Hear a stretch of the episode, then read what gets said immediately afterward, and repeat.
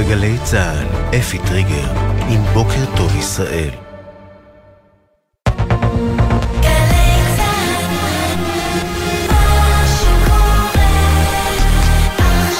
גלי צה"ל, שש בבוקר.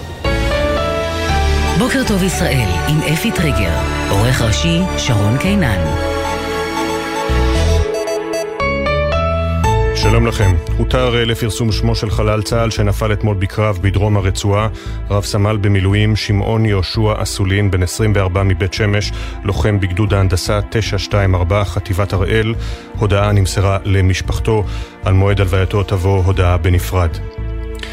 אמש דובר צה"ל, תת-אלוף דניאל הגרי, סקר בהרחבה את פעילות צה"ל בגזרת הצפון מתחילת המלחמה ועדכן כי חוסלו יותר מ-200 מחבלי חיזבאללה והותקפו יותר מ-3,400 מטרות. המציאות הביטחונית בצפון מתעצבת כבר בימים אלו. מדינת ישראל היא מדינה אחרת. חיזבאללה לא יאיים על תושבי הצפון, יש דרך ארוכה לעבור עד שהמצב הביטחוני יאפשר את חזרתכם. ביישוב מתת שבגליל העליון הופעלה אמש התראה, זוהה שיגור אחד שנפל בשטח פתוח ללא נפגעים או נזק. צה"ל הגיב בירי ללבנון. צבא ארצות הברית וצבא בריטניה תקפו הלילה 36 יעדים של החות'ים בתימן, זאת במסגרת המתקפה הנרחבת במזרח התיכון שהחלה בליל שבת, בתגובה על מותם של שלושה חיילים אמריקנים בירדן בשבוע שעבר. על פי הודעת הפנטגון, בתקיפות בתימן השתתפו מטוסי קרב אמריקנים ובריטים שתקפו לפחות עשרה מוקדים בהם מתקני אחסון נשק ואמצעי לחימה, משגרי טילים ומאגרי טילים. שר ההגנה של ארצות הברית לויד אוסטין אמר, החות'ים יוסיפו לשאת בהשלכות אם לא יפסיקו את המתקפות בים סוף לא נהסס להגן על חיי אדם, על חופש התנועה ועל המסחר העולמי באחד מנתיבי הסחר החשובים בעולם, כך אוסטין. ברקע הדיווחים על עסקה מתגבשת לשחרור חטופים, אלפי בני אדם התכנסו אמש ברחבת מוזיאון תל אביב לעצרת השבועית בכיכר החטופים, זו השבת ה-14 ברציפות. ליאת אצילי ששוחררה משבי חמאס אמרה בנאומה באירוע, החזרה של החטופים חשובה לשיקום שלנו כקהילות שחיות בקו העימות כבר 20 שנה. אנחנו נלקחנו מהבתים שלנו ביום בהיר אחד. באירוע נפרד אמש, שיירת רכבים בהובלת חמש משפחות חטופים חסמה את כביש כביש מספר אחת לתנועה באזור תל אביב, גם בירושלים הפגינו אלפים בקריאה לשחרור החטופים. חמישה מפגינים נעצרו אמש בחשד להפרת הסדר הציבורי ותקיפת שוטר בהפגנה נגד הממשלה ברחוב קפלן בתל אביב שבה השתתפו אלפים. במהלך ההפגנה שהחלה בעצרת בכיכר הבימה חסמו המוחים את קפלן לתנועה. המשטרה פינתה את המפגינים באמצעות פרשים והחרימה לחלקם את הציוד. אחת המפגינות אלינור הסבירה לבוקר טוב ישראל מדוע הגיעה למחות בזמן מלחמה. זה הזמן המתאים, כי אנשים אה, נהרגים והפוליטיקה ממשיכה. מה שמחליש אותנו זה הפוליטיקה שנתניהו ממשיך לעשות כל הזמן. היינו ילדים מאוד מאוד טובים עד עכשיו. זה הזמן המתאים, אף אחד פה לא ונדליסט. אנשים באים, מוצאים מגפונים מתופפים, על זה עוצרים אותנו. בית משפט השלום בבאר שבע האריך בשלושה ימים את מעצרם של שני הקטינים מאזור ביר הדד שנתפסו בליל שבת כשחדרו ליישוב רתמים שבנגב. ג'ומעה דנפירי בן 18 מוואדי אל-נעם שפרץ עם השניים ליישוב נורה למוות בידי חבר כיתת הכוננות לאחר שלטענת האיש שלף סכין בזמן המעצר. המשטרה ביקשה להאריך את מעצר שני הקטינים בעשרה ימים אך עורך דינם מטעם הסנגוריה הציבורית טען שלגרסתם הם נתפסו בשדות שמחוץ ליישוב ללא סכין, נאזקו ועיניהם כוסו. בברלין, סטודנט יהודי בשנות ה-30 לחייו הוכה בידי מפגין פרו-פלסטיני במהלך ויכוח שפרץ בין השניים, כך דווח בעיתון די ולט. על פי הדיווח, הסטודנט היהודי הובהל לבית החולים עם שברים בפניו. המשטרה המקומית עדכנה כי המפגין הפרו-פלסטיני, סטודנט בשנות ה-20 לחייו, חבט בסטודנט היהודי כמה פעמים, הפילו לקרקע ונמלט. כמו כן נמסר כי המשטרה חוקרת את האירוע ואף ביצעה חיפושים בביתו של החשוד בתקיפה. שדר הספורט האגדי, ניסים קיוויתי, הלך הלילה לעולמו והוא בן 97. קיוויתי נכנס לתודעת הקהל הישראלי בשידורי האתלטיקה שלו בערוץ הראשון של הטלוויזיה בחמישה מש, אה, משחקים אולימפיים, ובהם גם המשחקים במינכן ב-1972, שבהם אירע טבח הי"א. עוד נודע בזכות שידור משחקי כדורגל בלתי נשכחים, כמו השער של אלי אוחנה מול אוסטרליה במוקדמות גביע העולם 1990. אוחנה מנסה לעלות על הכדור הזה, כן, הזדמנות!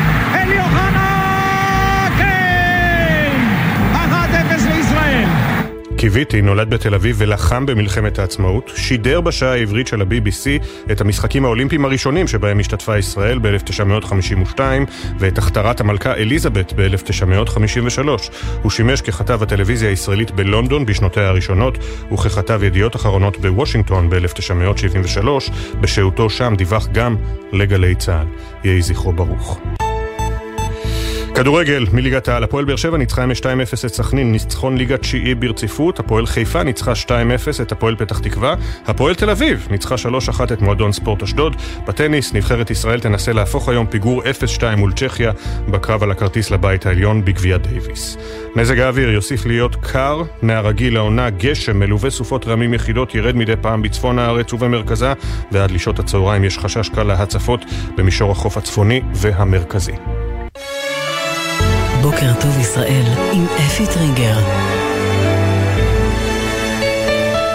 חמש דקות וחצי אחרי השעה שש, גלי אה, צה"ל, יום ראשון, ארבעה בפברואר 2024, כ"ה בשבט.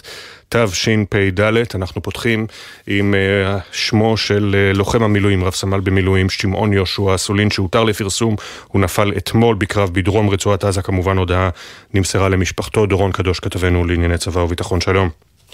שלום אפי, כן, לפני דקות אחדות דובר צה"ל התיר לפרסום את שמו של חלל צה"ל ה-225 מתחילתו של התמרון הקרקעי ברצועה, זאת לאחר שהלילה נמסרה הודעה למשפחתו. רב סמל במילואים, שמעון יהושע אסולין, בן 24 מבית שמש, לוחם בגדוד ההנדסה 924 מחטיבת הראל, חטיבה 10, הוא נפל אתמול בקרב בהיתקלות עם מחבלים באזור ח'אן יונס בדרום הרצועה. נגיד אפי שגדוד 924 נלחם בימים אלה תחת חטיבת המילואים 646 וזו חטיבת המילואים היחידה שנלחמת ברצועה אחרי שכל היתר סיימו את משימתן ובנוסף אליה יש עוד 6 חטיבות סדירות שנלחמות בצפון הרצועה ובדרומה, כשהמוקד העיקרי הוא עדיין ח'אן יונס, ושם אותרו בימים האחרונים עוד מנהרות תת-קרקעיות חשובות שצה"ל חוקר בימים אלה, ועוד נשמע עליהן בהמשך. בינתיים אומרים בצה"ל שחמאס איבד לחלוטין את האחיזה השלטונית שלו במרחב הזה של ח'אן יונס, וצה"ל מתקרב להכרעה מוחלטת של חטיבת ח'אן יונס של חמאס, וגם לסיום הפעולה העצימה בהיקף הנרחב באזור הזה.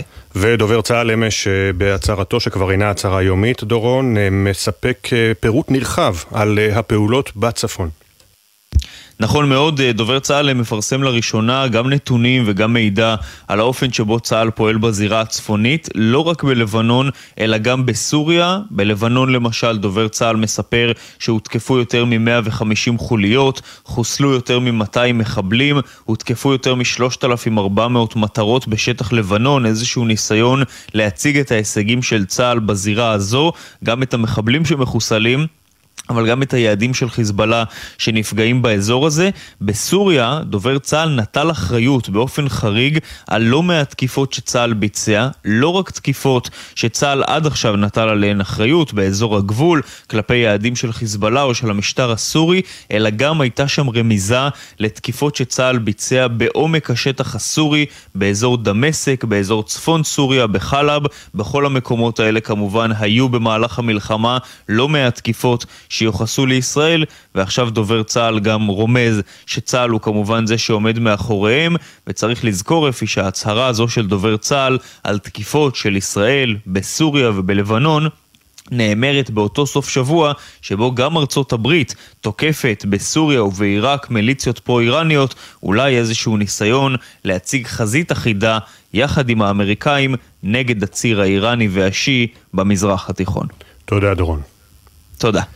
120 ימים מתחת לאדמה בלי חמצן, זה היה נושא העצרת אמש, הבוקר אנחנו כבר במא, ביום המאה ה-21, כשברקע הדיווחים אה, על כך שיש מבוי סתום במגעים לעסקת חטופים נוספת. גל ג'רסי כתבנו היה אמש בעצרת השבועית בכיכר החטופים, שלום גל.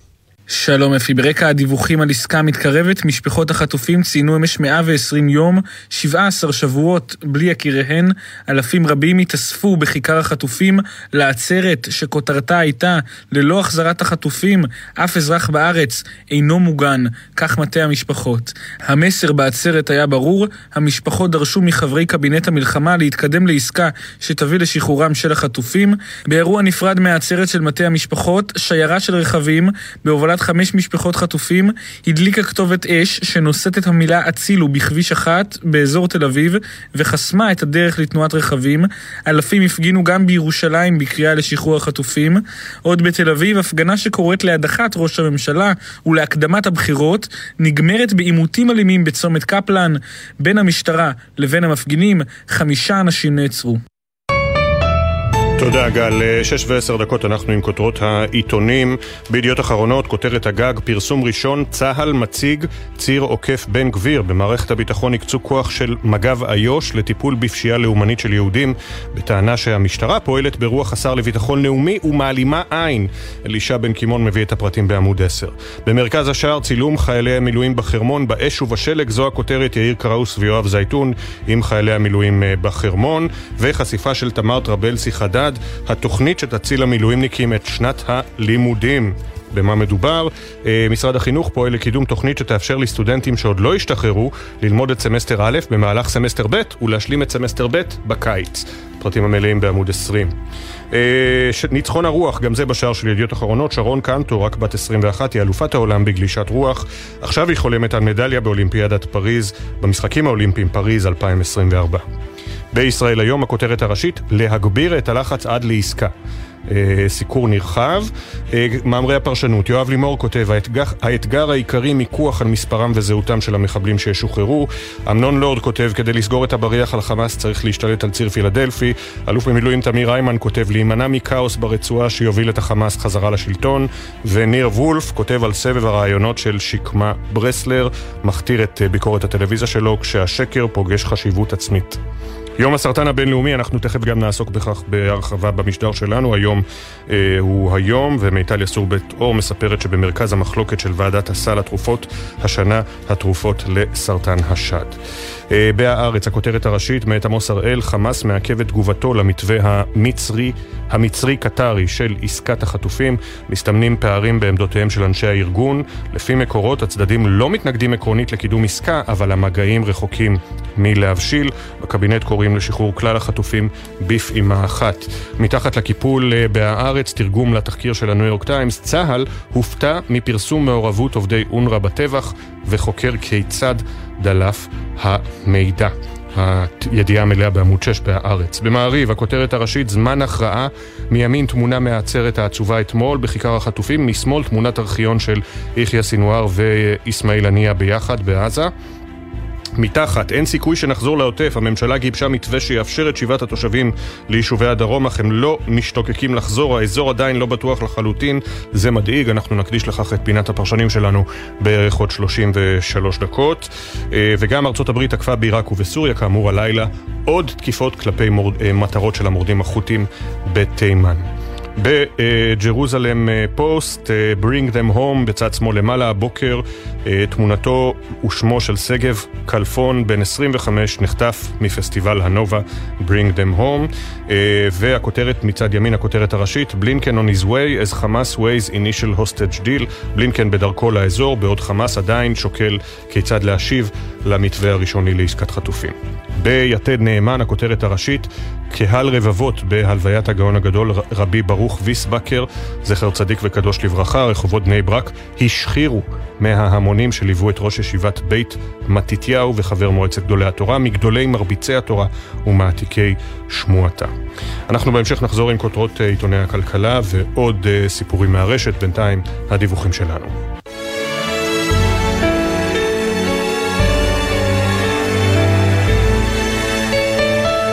שש וארבע עשרה דקות, היום מציינים את היום הבינלאומי למודעות למחלת הסרטן. בשנה החולפת אובחנו בישראל כ-31 אלף נשים וגברים עם המחלה, 11 אלף מתו ממנה. אחד הטיפולים הבולטים כיום הוא טיפול אימונותרפי, שנעזר במערכת החיסון של החולה כדי להיאבק במחלה. זה לא מצליח בכל מטופל. חוקרים בטכניון גילו תאי דם שעוזרים לנבא את הצלחת הטיפול. ומצטרף אלינו הפרופסור יובל שקד, חוקר במרכז המשולב לחקר הסרטן בפקולטה לרפואה בטכניון. שלום לך, בוקר טוב. בוקר טוב, בוקר טוב. אני מניח שמדי פעם, גם בימים כאלה כמו יום uh, המודעות הבינלאומי לסרטן, שואלים אותך כששומעים שאתה עוסק בחקר הנושא, עם כל כך הרבה התפתחויות רפואיות, עם מדע רפואה כבר מעל 100 שנה, עם חיסונים ראשונים שהומצאו בסוף המאה ה-19, עם התפתחויות טכנולוגיות ו-AI והכל, איך עדיין אנחנו לא מנצחים את הסרטן? אנחנו לא מנצחים אותו בכל המובנים, אבל אנחנו אה, כן אה, עשינו אה, מהפכה מאוד גדולה, בעיקר בתחום האימונותרפי. חולים שבעבר היו נפטרים מאוד מהר, או שהיו, לא היה ניתן להציל אותם, היום חיים, חיים הרבה שנים וחיים גם טוב. אז זה לא בדיוק להגיד שלא נעשה כלום, אני חושב שנעשה הרבה, אבל הדרך עוד ארוכה עד שנגיע למושלמות. אם היית צריך, שוב, להדיוטות, להסביר למה כל כך קשה עם המחלה הזו? Uh, המחלה הזאת היא קשה כי קודם כל לא מדובר במחלה אחת, מדובר ב-300-350 סוגים שונים של סרטן. כשמגלים אותם מגלים את התאים הסרטניים, פה מתחילה הבעיה, מתי מזהים את ה...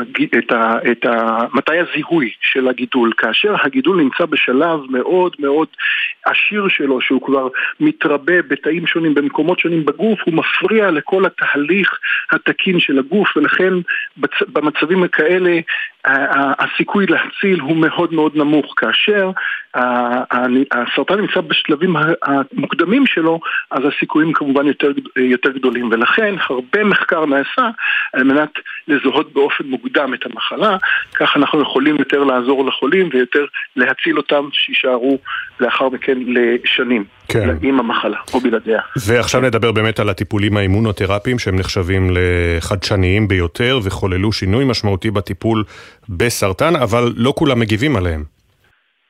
נכון, זאת הבעיה המרכזית בטיפולים האימונותרפיים, למרות שהם עשו מהפכה גדולה, אה, כ-70% מהחולים לא מגיבים, וזה זמן יקר שהרופא מתחיל טיפול שאיננו עוזר לחולה, הסימפטומים וה, והתופעות לוואי שיש מהתרופה כאשר יהיה בכל זאת החולה לא מגיב, אה, לכן תמיד הרופא מחפש כלים כדי לנחש או לדעת איזה חולה יגיב או איזה חולה לא יגיב לטיפול האימונותרפי.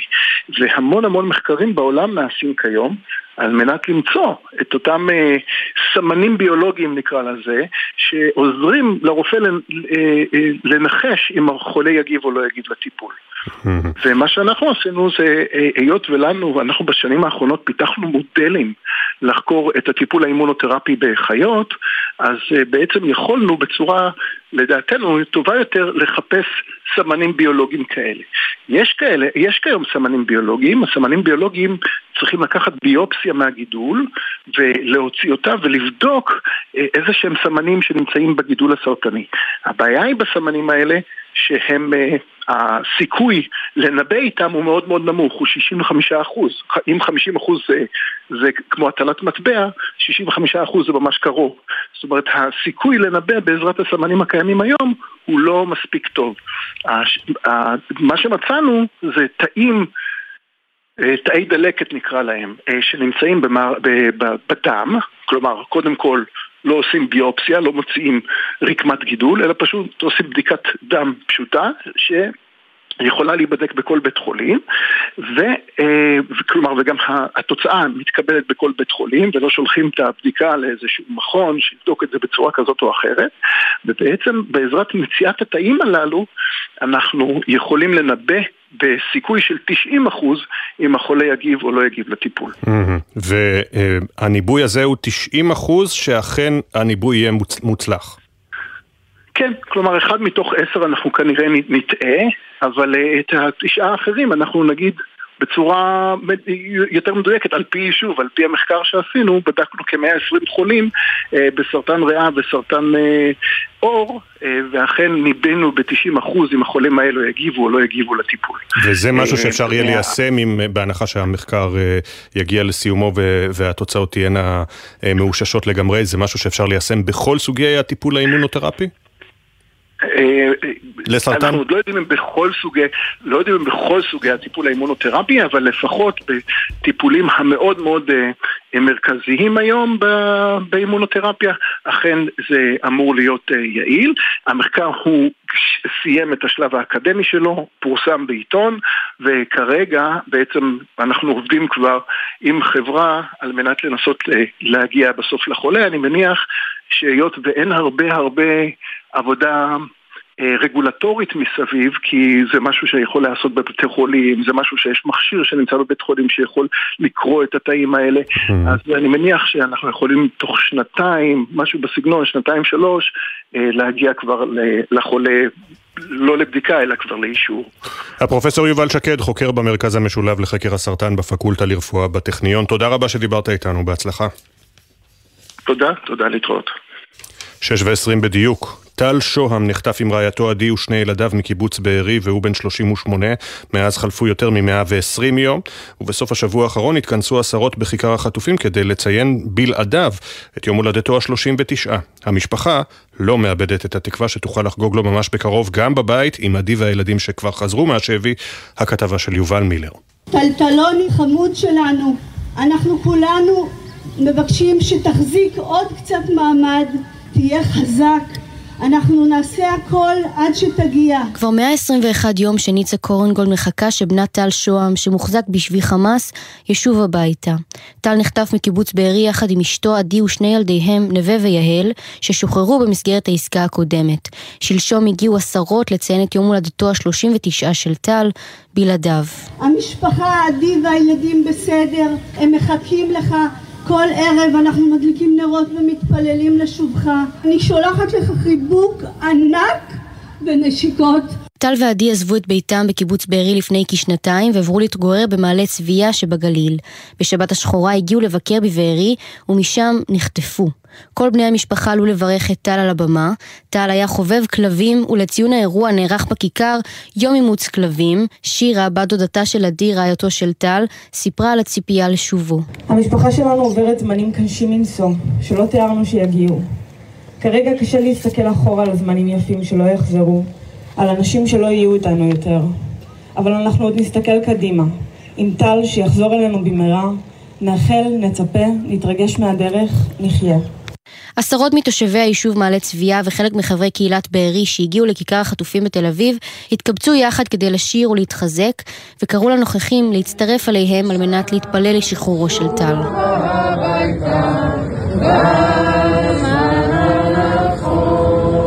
על רקע הדיווחים על עסקה נוספת שמתגבשת, הדגיש מור, אחיו של טל, כי חגיגה אמיתית לכבוד יום ההולדת תהיה, אבל רק אחרי שיחזור הביתה. כל הארגון של האירוע הזה מראש מאוד מאוד קשה לי, כי חוגגים לבן אדם שנמצא חי מעבר לגבול, ולא יכול לחגוג לעצמו.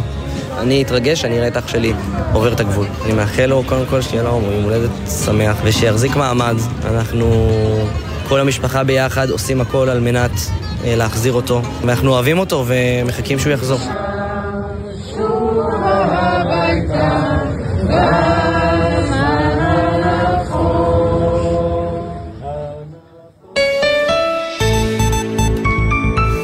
אחת המפלגות השנויות במחלוקת בגרמניה מסתבכת שוב. יותר מ-150 אלף איש הציפו אתמול את הרחוב הסמוך לבונדסטאג בברלין במחאה על השתתפות חברי מפלגת AFD, אלטרנטיבה לגרמניה, בדיון סודי על תוכנית גירוש המוני של מהגרים ותושבים זרים, דיון שכלל גם משתתפים ניאו-נאצים. הכתבה של שחר קנוטובסקי. המפלגה השמרנית אלטרנטיבה לגרמניה, AFD, נכנסה לפוליטיקה הגרמנית לפני יותר מעשור ועוררה לא מעט סערות בפרלמנט ומחוצה לו. עמדות שהביעו חברי המפלגה במהלך השנים, נגד אסלאם, נגד נישואין חד-מיניים או נגד האיחוד האירופי, לא בדיוק ירדו לחלק גדול מהציבור הגרמני בגרון. אבל נראה שבכל שנותיה המפלגה לא ידעה מחאת ענק בת מאות אלפי משתתפים, כמו זו שמתחוללת נגדה בשבועות האחרונים.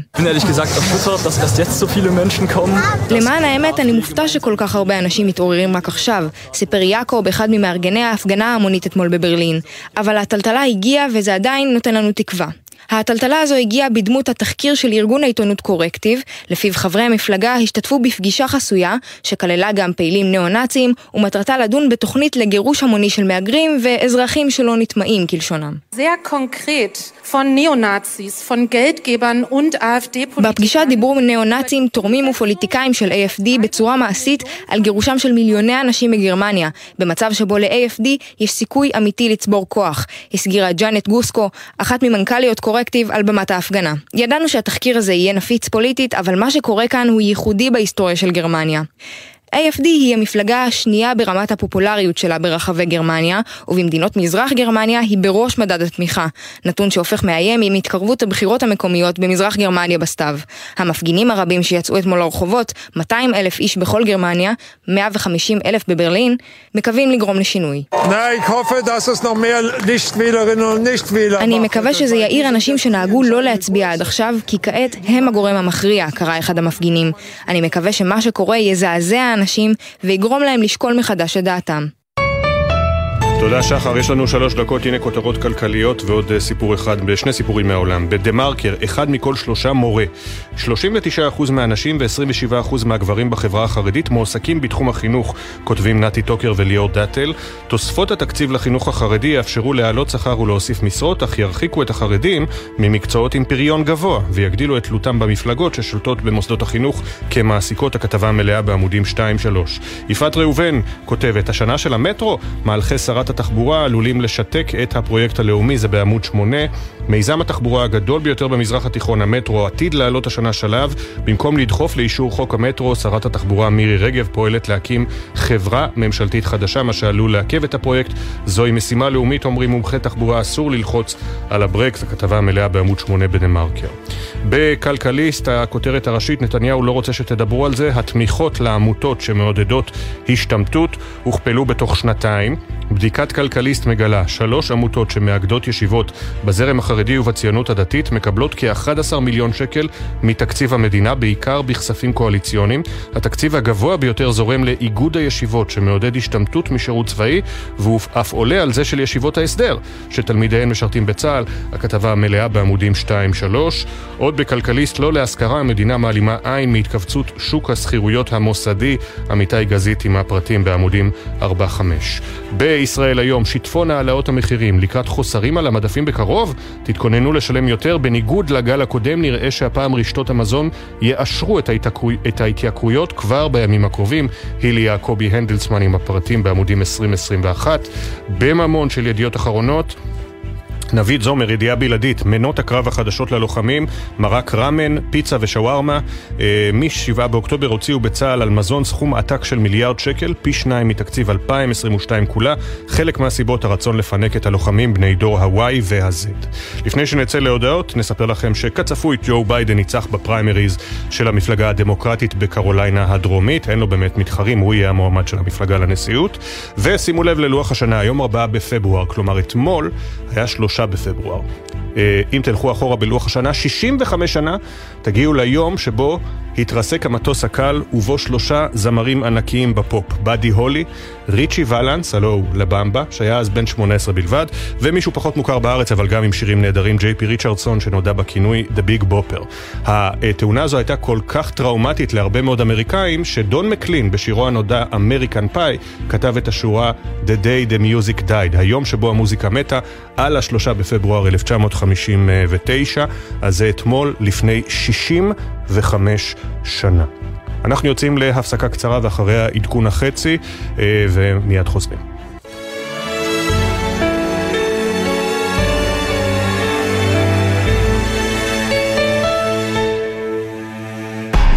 אתם מאזינים לגלי צה"ל. חיילי המילואים וחיילות המילואים.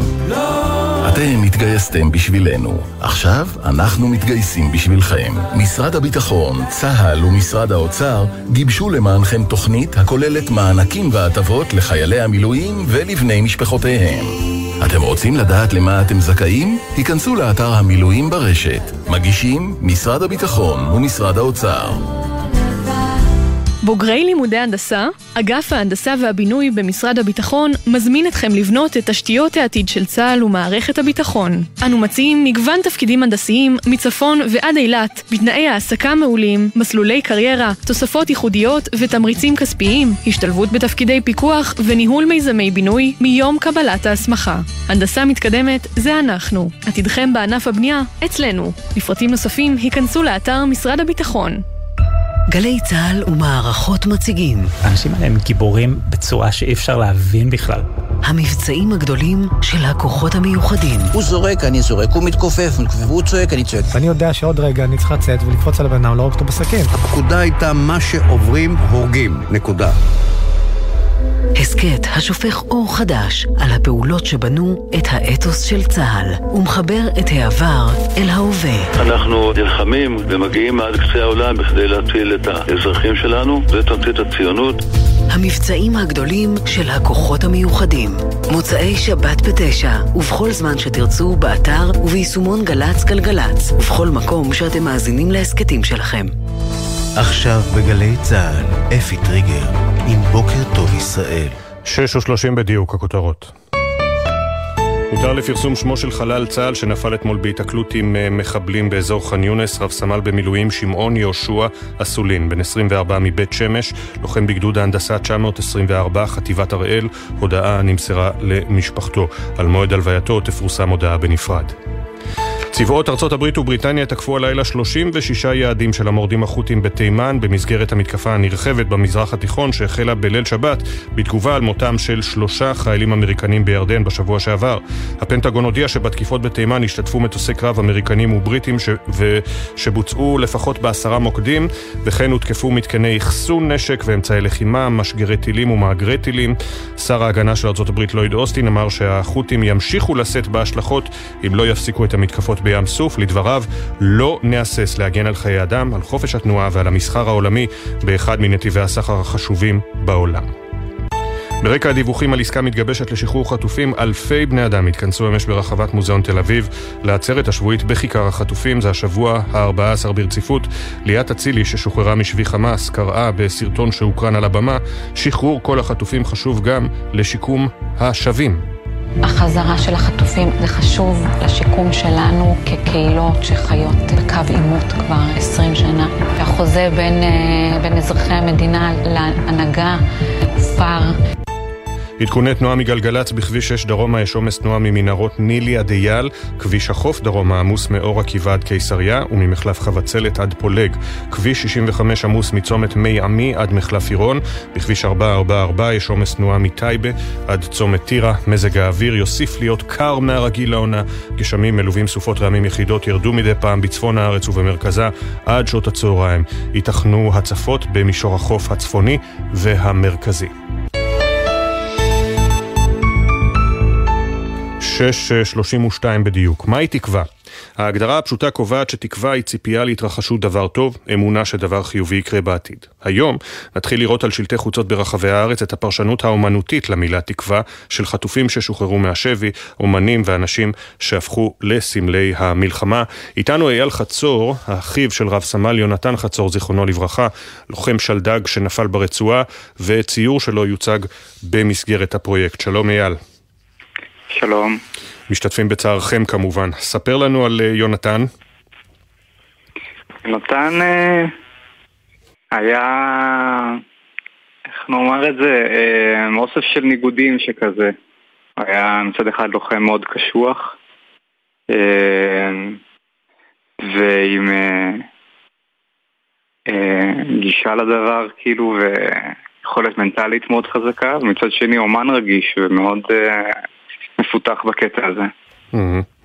והאומנות שלו, כאמור, אחד הציורים שלו יוצג במסגרת uh, פרויקט התקווה על שלטי ענק ברחבי uh, הארץ. Uh, האומנות מבחינת יונתן הייתה דרך חיים, ממש... כן, היה מאוד מיוחד בקטע הזה. הוא צייר כל הזמן, והמון המון דברים, דברים שעניינו אותו מאוד. תמיד זה גם היה חלק עמוק ומהותי בקשר שלנו, כאילו היינו ציירים ביחד המון. כן. הוא אחיך הקטן, נכון? אתה גדול ממנו. כן, אני הבכור. אתה הבכור, גדול ממנו בארבע שנים, אה, כן. והוא נפל בתחילת המלחמה בנובמבר, בחודש השני של המלחמה, בצפון הרצועה, אה, והיה בן 22 בלבד.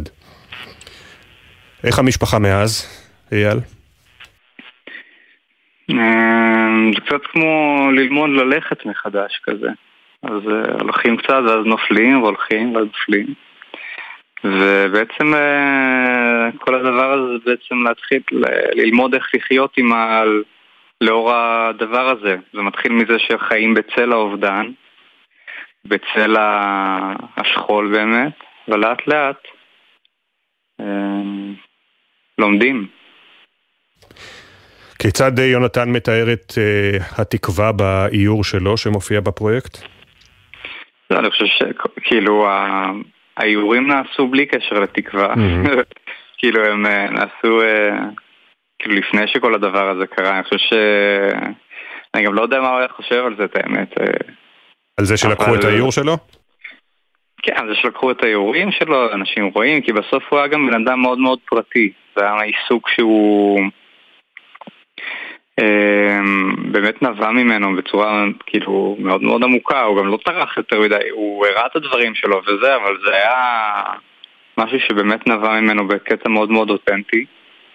אמ, והאיורים והציורים שלו הם אה, בסופו של דבר ה extension שלו, היכולת שלו להביע את עצמו בצורה הזאת. אמ, אני לא חושב שזה היה בקונטקסט של תקווה, אבל חושב שהוא היה שמח. לדעת שכאילו האומנות שלו אה, כאילו נותנת תקווה לאנשים אולי, כאילו אם זה... אה, ועוזרת להם. תמיד היה לו את הדבר הזה שהוא רוצה תמיד לעזור וכזה לתרום ולתת מעצמו. הגדרת אותו בהתחלה כילד של ניגודים. אה, לצד הציור mm-hmm. למשל, אני מבין שהוא התאמן בקראטה. נכון. התאמן, התאמנו ביחד האמת, זה קטע גם כזה. שהיינו עושים. אמ, כן, הוא התעניין בקראטה הרבה שנים, הוא היה באליפות אירופה ועולם, וזכה גם להישגים, וכתב מדליות. אמ, וזה משהו, אני חושב שכזה גם, אני תמיד ראיתי את זה כמשהו שהולך נורא גם ביחד, כי בסוף זה העיסוק באומנות ועיסוק באומנויות לחימה, לא סתם זה נקרא הרי אומנות לחימה, כאילו זה... בסופו של דבר יש המון קווים מקבילים וזה משהו שמאוד דלם את האישיות שלו בעצם.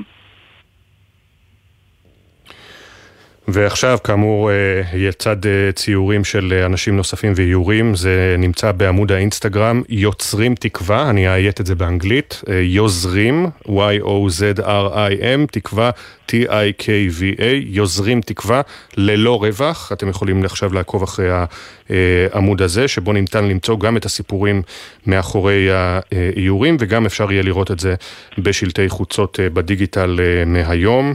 אייל חצור, אחיו של רב סמל יונתן, זיכרונו לברכה, לוחם שלדג, שנפל ברצועה. תודה רבה שדיברת איתנו, שסיפרת לנו עליו. תודה לכם. תודה, שלא תדעו עוד צער. כאמור, יוצרים תקווה במילה אחת, באנגלית Y-O-Z-R-I-M-T-I-K-V-A, במילה אחת באינסטגרם. 6.37, אה, והתקווה הולכת ואוזלת לבני משפחות אה, החטופים. כבר 121 יום אמש הם קיימו עצרת אה, ענק בכיכר, בכיכר החטופים. בין הדוברים שם היה שרון, שהוא אחיו של אלי שרעבי, שנרצח בשבי בעזה. אה, סליחה, אלי שרעבי עדיין חטוף בעזה, ויוסי שרעבי, אה, אחיו של אלי ושרון, שנרצח בשבי חמאס. יוסי, זיכרונו לברכה, נרצח, וגופתו מוחזקת בידי חמאס. אלי עדיין חטוף, ושרון האח אה, מצטרף אלינו כעת. שלום לך. שבוע טוב. שבוע טוב. נאמת אמש בהפגנה הגדולה, מה היה לך חשוב שהאנשים ישמעו? אנחנו לקראת ציון יום המשפחה.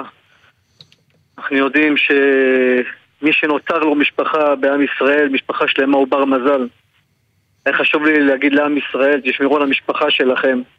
כי בעזרת השם, שאלי יחזור אה, מהשבי, הוא כבר אה, לצערנו לא ימצא משפחה. ואת יום המשפחה הוא לעולם לא יוכל לחגוג.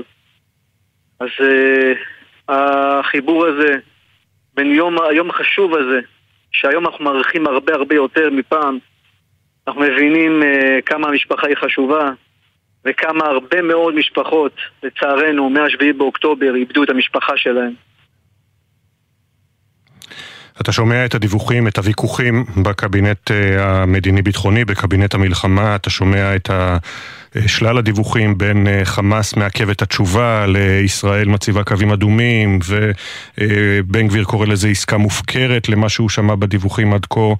אם היית עכשיו, אה, אתה יודע, נפגש עם שרי הקבינט, האם אתה חושב שהיית יכול להבין גם חלק מהמניעים שלהם? תשמע, נגיד כל קשת הדעות הפוליטיות זה עניין לגיטימי, אבל אנחנו אה, בשעה כל כך קשה, כאשר אה, 136 חטופים, שחלקם לצערנו לא בחיים, כמו אחי יוסי, אה, כולם מצפים שנחזיר אותם הביתה מהר. אני חושב שזו אחריות הלאומית שלנו, גם אה, מדינאים עם אה, שוני אה, בדעות שלהם, במגוון נושאים. הדעה המאחדת שצריכה להיות דווקא בשעה הזאת היא החזרת החטופים. אני תמיד אומר שהסכנה הקיומית של מדינת ישראל זה הישארותם של החטופים בשבי החמאס. ואת המציאות הזו אנחנו חייבים לשנות. אחר כך נחזור לכל המחלוקות על עניינים כאלה או אחרים, אבל בשעה הזו, כאשר מדינת ישראל, צריך להגיד, הפקירה את אזרחיה בשביעי באוקטובר, דווקא עכשיו, שההיסטוריה תשפוט אותם למאות שנים קדימה. צריכים לבוא ולהגיד, החטופים מעל הכל. חטופים צריכים להיות בבית. את המחיר הגבוה ביותר כבר קבעו אותם אה, מחירים אה, בגדול ש... שהמחיר הגבוה ביותר זה חיי החטופים. ואתה מאמין שראש הממשלה בסופו של דבר ילך על העמדה הזו, יתכנס לעמדה הזו? אני מאמין שראש הממשלה, בסופו של דבר, באחריות הלאומית שלו, אה, בסופו של דבר אה, ימצא את הדרך הנכונה להשיב אותם, גם עם מחירים, מחירים כבדים, שלא מהווים סכנה לביטחון ישראל ולקיומה, ולכן אה, אני חושב ש... כל ראש ממשלה שהיה עומד בדילמה הזו היה בוחר להחזיר אותם, ואני מאמין שנתניהו יעשה את זה. אנחנו נמצאים, אה, אתה יודע, כל דבר הרי בסופו של דבר, בטח לכם למשפחות, אה, גורם לכם לחשוב מה עובר עכשיו על אלי שם במנהרות. נמצאים למשל בעיצומה של תקופת חורף כמעט חסרת תקדים, ימים רצופים של גשם, של קור. זה עובר בראש? בכל שנייה ושנייה, אני חושב שעם ישראל איך אומרים, מצביע בידיים וברגליים. ובעצם וה... הקונצנזוס הזה שיש בעם, שמבין שאותם חטופים נמצאים בתנאים מאוד מאוד קשים, והישרדותם היא כמעט בלתי אפשרית לאחר 121 ימים כבר. זה משהו שהוא לא, לא נתפס בכלל. היינו בטוחים שהם יום-יומיים חוזרים. ואנחנו מבינים שכבר אחרי לאחר 121 יום, ואנחנו לא יודעים עוד כמה ימים הם ישהו שם, בתנאים מאוד קשים. אה, אז אה, לגבי אה, קור וחוסר תזונה וחוסר בתרופות לחטופים עצמם שנמצאים בשבי החמאס, זה פשוט לא קל. כאשר ישראל לצערנו עדיין מכניסה מאות משאיות כל יום ויום כסיוע הומניטרי לאזרחי עזה, כאשר החטופים שלנו מצבם הרפואי לא ברור. שרון אה, שרעבי, אחיו של אלי שחטוף בעזה ושל אה, יוסי זיכרונו לברכה שנרצח וגופתו מוחזקת בידי חמאס. תודה רבה שדיברת איתנו. תודה לכם, שבוע טוב. שבוע טוב. ואנחנו ממשיכים הבוקר במיזם שלנו מאחורי השמות. מדי בוקר מספרים כאן משהו קצר על כל נרצח ונופל, אנקדוטות שאת חלקן בני משפחה וחברים שלחו לנו. נעשה זאת על כל אחת ואחד מאחורי השמות.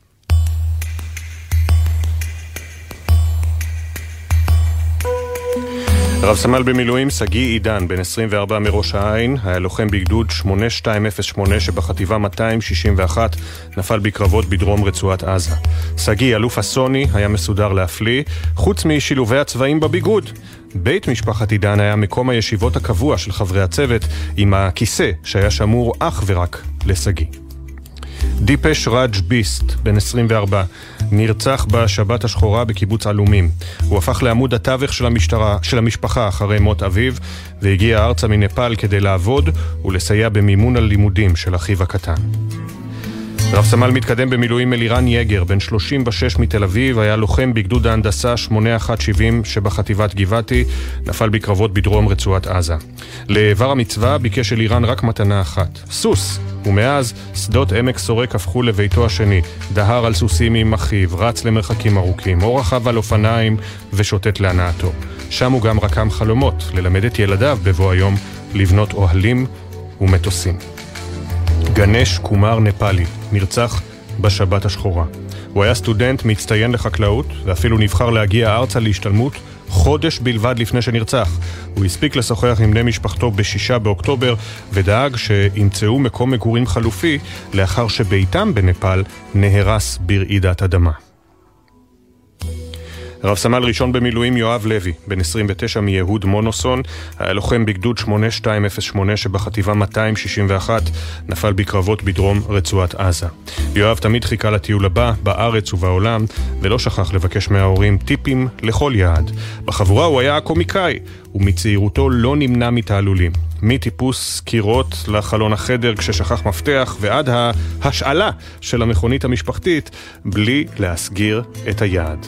הפנים, השמות. הסיפורים המלאים יעלו בהמשך לעמוד הטוויטר של גלי צה"ל. נזכיר שבני משפחה וחברים מוזמנים לשלוח לנו סיפורים ותמונות למייל זיכרון שטרודל glz.co.il זיכרון עם K. תודה לכתבותינו תמר שונמי, שירה שפי וענבר פייבל שהביאו את הסיפורים לשידור. תודה גם לרן לוי ויוסי ריס על העריכה הדיגיטלית של המיזם, ליובל קופלנד על העיצוב הגרפי ולגפן גלאזר על ההפקה לדיגיטל.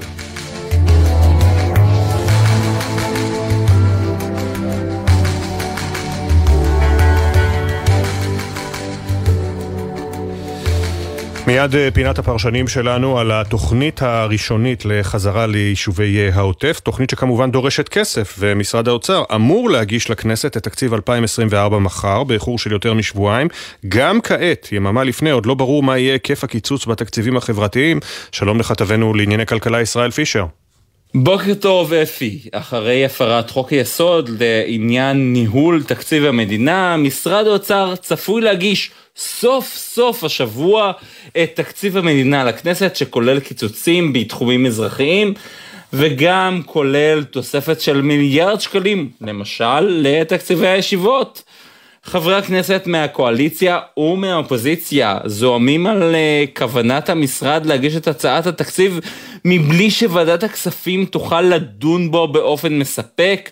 כך גם גורמים במשרד האוצר אומרים שהעיכוב בהגשת התקציב לכנסת היה בעיקר פוליטי.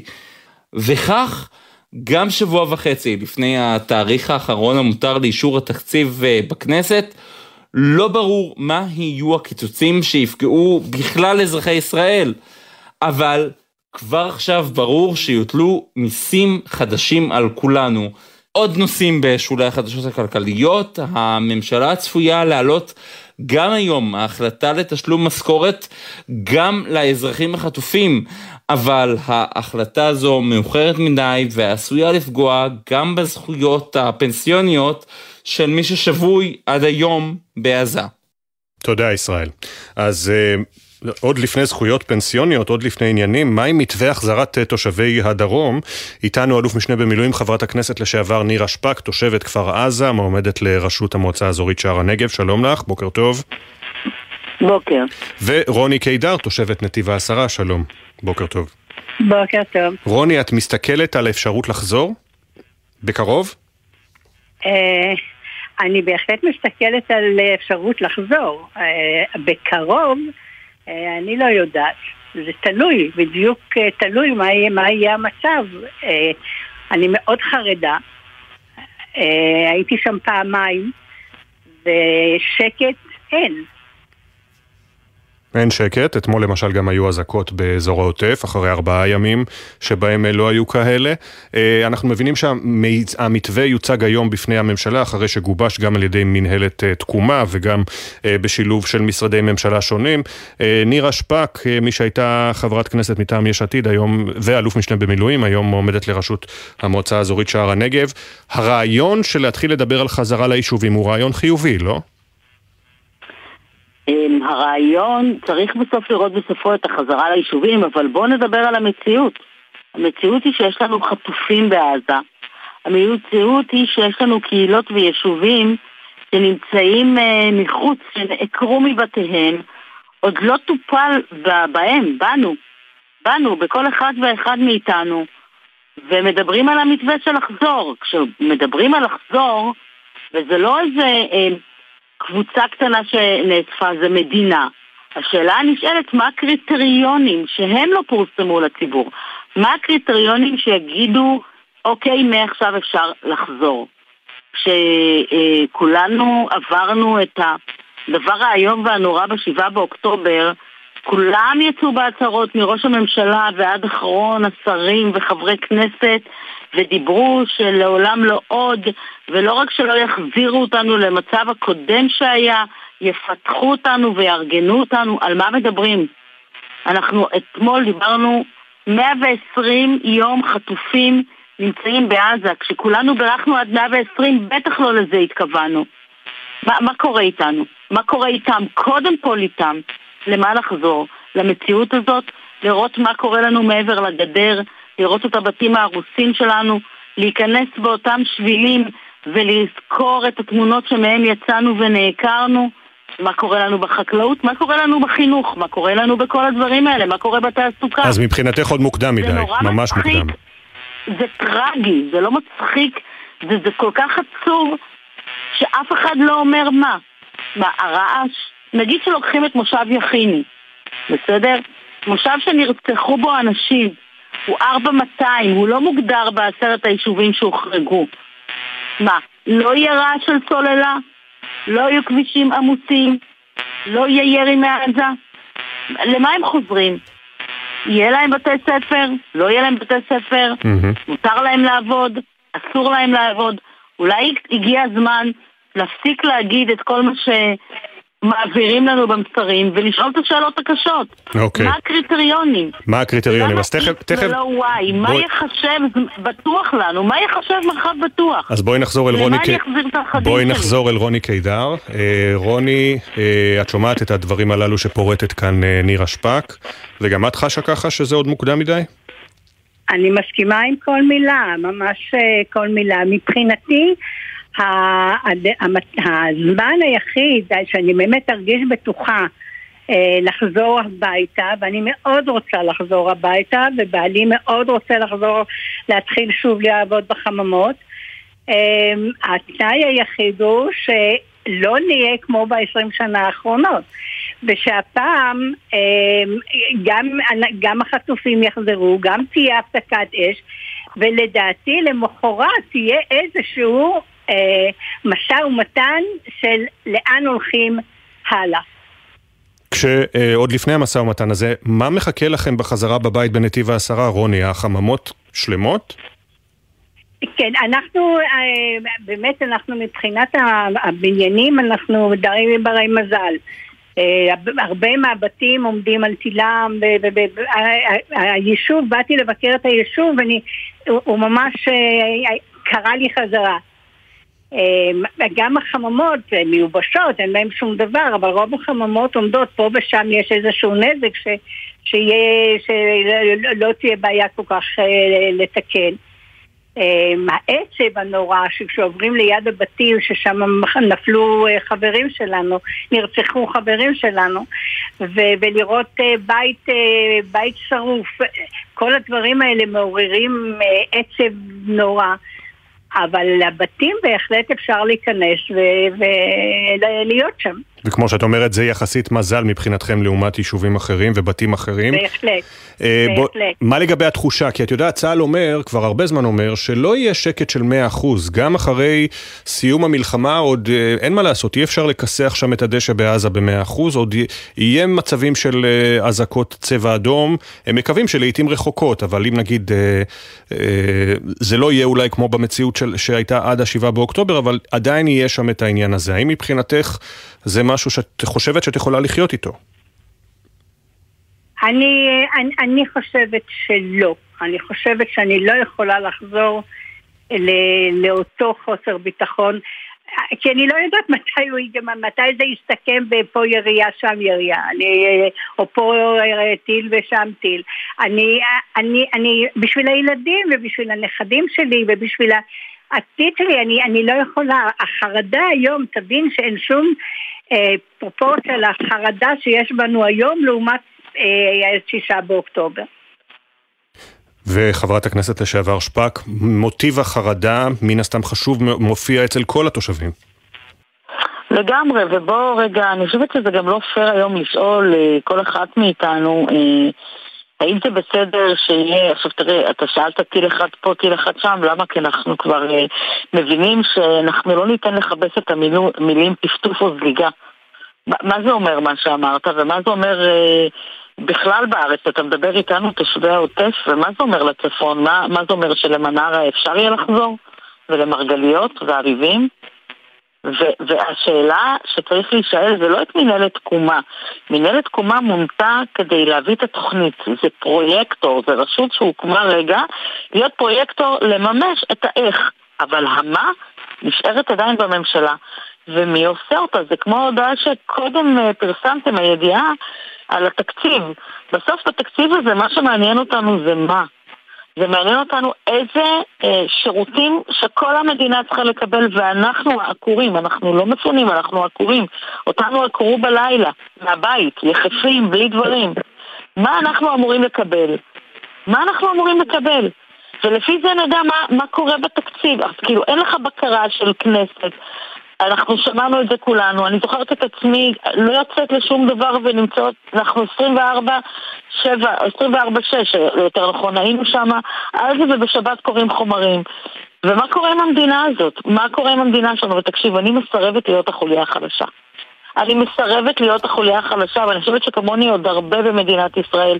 יש לנו תפקיד לשאול שאלות ולהציב שאלות זה ברור, אבל את יודעת, יש לכם גם איכשהו, אני, אני לא רוצה להישמע חצוף כשאני אומר את זה, כן? אבל אני מניח שאת תביני למה אני מתכוון אם אני לא אנסח את זה מושלם. יש גם איזושהי, איך נקרא לזה, אחריות לאומי, לחז, לחזור להתיישב כשאפשר כמובן, לא בסיכון ביטחוני, לחזור לחבל הזה כדי, כדי לאותת לאויבינו, אתם לא תעקרו אותנו מכאן. תקשיב, אז אנחנו לא, אנחנו לא השכפ"ץ של מדינת ישראל, אנחנו גאים בלהיות כזה כל כך הרבה זמן. עכשיו, בוודאי שיש, מה אתה חושב שאני לא רוצה להגיע לבית שלי? הזיכרונות שלי שמה? הבית הזה שבניתי אותו ועיצבתי אותו וכל מה שיש לי בו? אבל בוא, אני לא, ועוד הרבה כמוני, לא, מותח... לא מתכוונים לסכן בגלל חוסר אחריות של מישהו או מי שהם את החיים שלנו מעבר. תראה, אנחנו עושים מילואים, אני בת 57 ועד היום עושה מילואים. אני שירתי 26 שנה בצבא, הבעל שלי במילואים, שני בנים שלי במילואים, אל תקטיפו לנו על לחזור. מי כמונו החזקנו והאור שלנו דלק מול סג'איה ומול ח'אן יונס וכל מקום והחקלאים שלנו הדליקו את האור עד התלם האחרון. אנחנו החזקנו את זה ואנחנו דורשים לא עוד, אנחנו רוצים תשובות ביטחוניות. אנחנו רוצים להבין מה קורה איתנו. זה שהפכו את השם שלנו מעוטף עזה לחבל תקומה, גמרנו עם הציוצים. גמרנו עם הציוצים האלה. כן. מבחינתי זה ציוץ עם לייקים. אוקיי, אנחנו חייבים לסיים בנקודה הזו. אני מאוד מודה לשתיכן, אלוף משנה במילואים חברת הכנסת לשעבר נירה שפק, תושבת כפר עזה, נאמר שוב למועמדת לראשות מועצת שער הנגב, ורוני קידר, תושבת נתיב העשרה.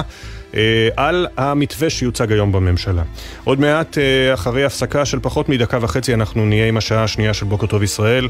נשמע את העדכונים על הקרב שבו נפל אתמול רב סמל במילואים שמעון יהושע אסולין, וגם את הפרטים שהביא דובר צה"ל על הלחימה בצפון. יהיה איתנו ראש המוסד לשעבר, יוסי כהן, על מאבק המשפחות ועל הדיווחים על אה, עסקה שכרגע כנראה אה, נראית תקועה בשלב המשא ומתן, וגם השר עמיחי אליהו מעוצמה יהודית על ההתנגדות של בן גביר ואנשיו לעסקה מופקרת כהגדרתם. מיד חוזרים.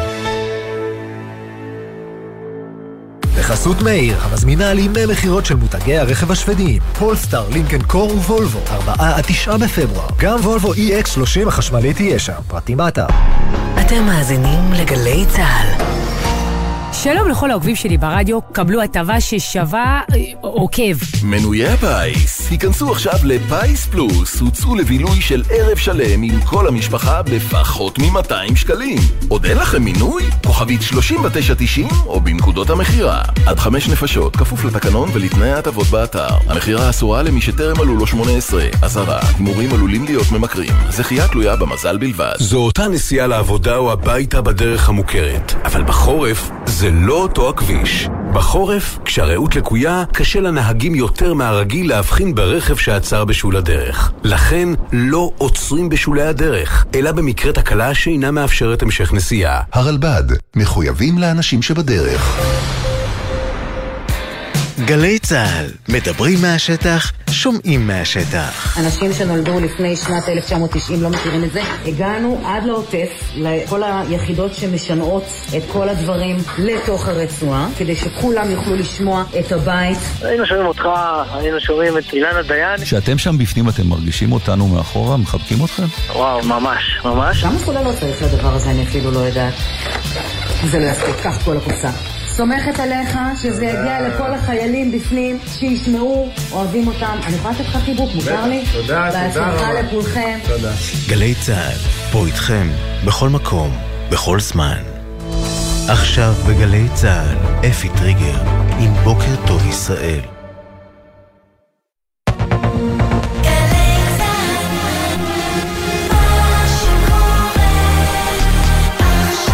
שבע בגלי צה"ל המתנה מורטת עצבים. בישראל עדיין ממתינים לתשובת חמאס, שם מתגלים חילוקי דעות פנימיים בנוגע לפרטי העסקה. בדרג המדיני מעריכים שגם השבוע היא לא תיסגר. נהיה עם ראש המוסד לשעבר יוסי כהן ועם השר עמיחי אליהו מעוצמה יהודית. בגשם, בשמש, מחכים. עסקה מופקרת היא עסקה שמפקירה אזרחים בעזה.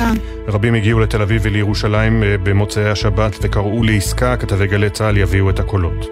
המחסן של הגולן, ההאנגר ברמת הגולן שמספק ציוד למפונים ולחיילים. הם באים משעה 10 עד 2 אנחנו פותחים בשבילם. והם לוקחים מה שהם רוצים. כתבתנו הדס שטייף הייתה שם, וגם פרידה מקול של דור. אלי אוחנה! שדר הספורט ניסים קיוויתי הלך לעולמו בגיל 97, נהיה עם הקולות הזכורים בפינת הספורט. כתבנו יוני זילברמן יביא שיחה עם אלופת העולם הטריה בשייט, שרון קנטור, זהב שני ברצף בתחרות לישראל. להיות על הפודיום עם דגל ישראל, להראות לעולם מה אנחנו שווים, זו התשובה הכי טובה שאפשר לתת. בוקר טוב ישראל. בוקר טוב ישראל, עם אפי טריגר, עורך ראשי שרון קינן. שלום לכם. הותר לפרסום שמו של חלל צה"ל שנפל אתמול בהיתקלות עם מחבלים באזור ח'אן יונס. הודעה נמסרה למשפחתו. רב סמל במילואים שמעון יהושע אסולין, בן 24 מבית שמש, לוחם בגדוד ההנדסה 924 חטיבת הראל. על מועד הלווייתו תפורסם הודעה בנפרד. ארה"ב ובריטניה תקפו הלילה 36 יעדים של המורדים החות'ים בתימן במסגרת המתקפה הנרחבת במזרח התיכון שהחלה בליל שבת בתגובה על מותם של שלושה חיילים אמריקנים בירדן בשבוע שעבר. הפנטגון הודיע שבתקיפות בתימן שבוצעו בלפחות עשרה מוקדים השתתפו מטוסי קרב אמריקנים ובריטים, הם תקפו מתקני אחסון נשק ואמצעי לחימה, משגרי טילים ומאגרי טילים. שר ההגנה של הברית לויד אוסטין אמר, החות'ים ימשיכו לשאת בהשלכות אם לא יפסיקו את המתקפות בים סוף. לדבריו, לא נהסס להגן על חיי אדם, על חופש התנועה ועל המסחר העולמי באחד מנתיבי הסחר החשובים בעולם. בצה"ל מזהים שיטת פעולה חדשה של מחבלי חמאס בצפון רצועת עזה. כתבנו לענייני צבא וביטחון דורון קדוש ידווח הבוקר על כך שהמחבלים מסתתרים במנהרות פחות מבעבר ועוברים למחסות הומניטריים עם אוכלוסייה אזרחית כדי לא להיפגע. משם הם יוצאים להתקפות נגד כוחות צה"ל. בצבא מעריכים שידרשו כשבועיים נוספים להשלמת המבצע הנוכחי במחנה הפליטים עשתי ובשכונת רימל. אמש דובר צה"ל, תת-אלוף דניאל הגרי, סקר בהרחבה את פעילות אה, הצבא בגזרת הצפון מאז תחילת המלחמה ועדכן מציין כי חוסלו יותר מ-200 מחבלי חיזבאללה והותקפו יותר מ-3,400 מטרות. המציאות הביטחונית בצפון מתעצבת כבר בימים אלו. מדינת ישראל היא מדינה אחרת. חיזבאללה לא יאיים על תושבי הצפון, יש דרך ארוכה לעבור עד שהמצב הביטחוני יאפשר את חזרתכם. הוארך בשלושה ימים מעצרם של שני הקטינים מאזור ביר הדאג' שנתפסו בליל שבת כשחדרו ליישוב רתמים שבנגב. ג'ומעה דנפירי, בן 18, מוואדי אל-נאם, שפרץ עם השניים ליישוב, נורה למוות על ידי חבר כיתת הכוננות, לאחר שלטענת האיש, ג'ומעה שלף סכין בזמן המעצר. המשטרה ביקשה להאריך את מעצר שני הקטינים בעשרה ימים, אך עורך דינה מטעם הסנגוריה הציבורית טען שלגרסתם, הם נתפסו בשדות שמחוץ ליישוב ללא סכין, נאזקו ועיניהם כוסו. עדכוני תנועה מגלגלצ, בכביש 6 דרומה יש עומס תנועה ממנהרות נילי עד אייל, איילון צפונה עמוס מקוממיות עד מחלף השלום, כביש החוף דרומה עמוס מאור עקיבא עד קיסריה וממחלף חבצלת עד פולג. בכביש גאה צפונה יש עומס תנועה מגן רבה עד מחלף גבעת שמואל, כביש 65 עמוס מצומת מי עמי עד מחלף עירון. מזג האוויר יוסיף להיות קר מהרגיל לעונה, גשמים מלווים סופות רעמים יחידות ירדו מדי פעם בצפון הארץ ובמרכזה, עד שעות הצהריים ייתכנו הצפות במישור מישור החוף הצפוני והמרכזי. בוקר טוב ישראל עם אפי טריגר. שבע וארבע דקות בשבוע האחרון נדמה היה שעסקת חטופים קרובה מתמיד עם פסגה בפריז, התבטאויות ורמיזות מארצות הברית ועד קטאר, כבר יכולנו להאמין שנראה את החטופים בבית בקרוב. לקראת סוף השבוע הבנו שעד שעסקה תצא לפועל עלול לחלוף זמן רב. מיד נעשה סדר בפרטים על המגעים מישראל ומעזה, היכן הדברים עומדים, אבל קודם לכן... צה"ל מתיר הבוקר לפרסום את שמו של חלל צה"ל שנפל בקרבות אה, ברצועת עזה בסוף השבוע. הודעה נמסרה למשפחתו. דורון קדוש, כתבנו לענייני צבא וביטחון, שלום. שלום אפי, כן, הבוקר הותר לפרסום שמו של חלל צה"ל שנפל בקרבות ברצועה, רב סמל במילואים שמעון יהושע אסולין, בן 24 מבית שמש, לוחם בגדוד ההנדסה 924 בחטיבת הראל, חטיבה 10, הוא נפל אתמול במהלך היתקלות עם מחבלים באזור ח'אן יונס בדרום הרצועה. שמעון יהושע אסולין, זיכרונו לברכה, החלל ה-225 מתחילתו של התמרון הקרקעי ברצועה. יהי זכרו ברוך. דורון, אתה מפרסם הבוקר אה, פרטים חדשים על הלחימה ברצועה ומדווח שצה"ל מזהה, נקרא לזה שיטת פעולה חדשה של המחבלים בצפון הרצועה. כן אפי, המחבלים שעוד נותרו בצפון הרצועה כבר פחות שוהים במנהרות מתחת לקרקע ויותר במחסות ההומניטריים ובריכוזי האוכלוסייה שם, מאחר שהם תופסים את המקומות האלה כנראה כיותר בטוחים, ואותם מחסות משמשים אותם כבסיסי יציאה. המחבלים מסתתרים שם, וכשהם רוצים הם לוקחים נשק, יוצאים להתקפה על כוחות צה"ל ומנסים להימלט אחר כך חזרה למחסות, ולכן אפי, אחת משיטות הפעולה שצה"ל נוקט בתגובה, לכתר מחסה כזה, מ-300 360 מעלות, לפנות ממנו החוצה את כל האוכלוסייה באמצעות מסדרונות הומניטריים מסודרים, ואז לזהות ולתפוס את המחבלים בדיוק כשהם עוברים באותם מסדרונות וכשהם כבר חסרי ברירה, ובאופן הזה אפי צה"ל תפס בשבוע האחרון כ-70 מחבלים רק בצפון הרצועה, בהם גם מפקדים ובעלי תפקידים בכירים בחמאס ובג'יהאד האיסלאמי. אנחנו מדברים על מפקדים מקבילים לדרג מ"פ ומג"ד, והם מספקים מודיעין יקר ערך בחקירות, והמודיעין הזה ממש משנה בהתאמה את התמרון של צה"ל. ובמקביל למאמץ הצבאי של חמאס לשקם את עצמו, דורון, אנחנו גם עדים לניסיון שלו להשיב את השליטה האזרחית. נכון מאוד, ולכן צה"ל מרכז מאמץ על סמלי משילות של חמאס. למשל, הותקפו כל תחנות המשטרה של חמאס בצפון הרצועה. צה"ל חיסל שוטרים ואנשי ביטחון שזוהו כשהם מנסים לשלוט באוכלוסייה, אנחנו יכולים לספר אפי שבימים האחרונים גם הייתה תקיפה חריגה של צה"ל על חוליה של כשבעה אנשי חמאס שניסו להשתלט על משאית סיוע הומניטרי. צה"ל זיהה את החוליה כשהיא משתלטת על המשאית, חיסל אותה, וכך אותה משאית שוחררה לדרכה. ועוד נקודה אפי, יש יעד מרכזי נוסף של צה"ל בצפון הרצועה, והוא מח"ט העיר עזה, עז א-דין אל-חדד. הוא נתפס כגורם מרכזי מאוד במאמץ השיקום של חמאס באזור. בעבר אנחנו יכולים לספר מספר שהוא כבר הותקף פעם אחת, אבל לא נפגע באותה תקיפה. ההערכה היא שהוא נמצא במנוסה, מנותק מאמצעי תקשורת כדי להקשות על צה"ל לאתר אותו.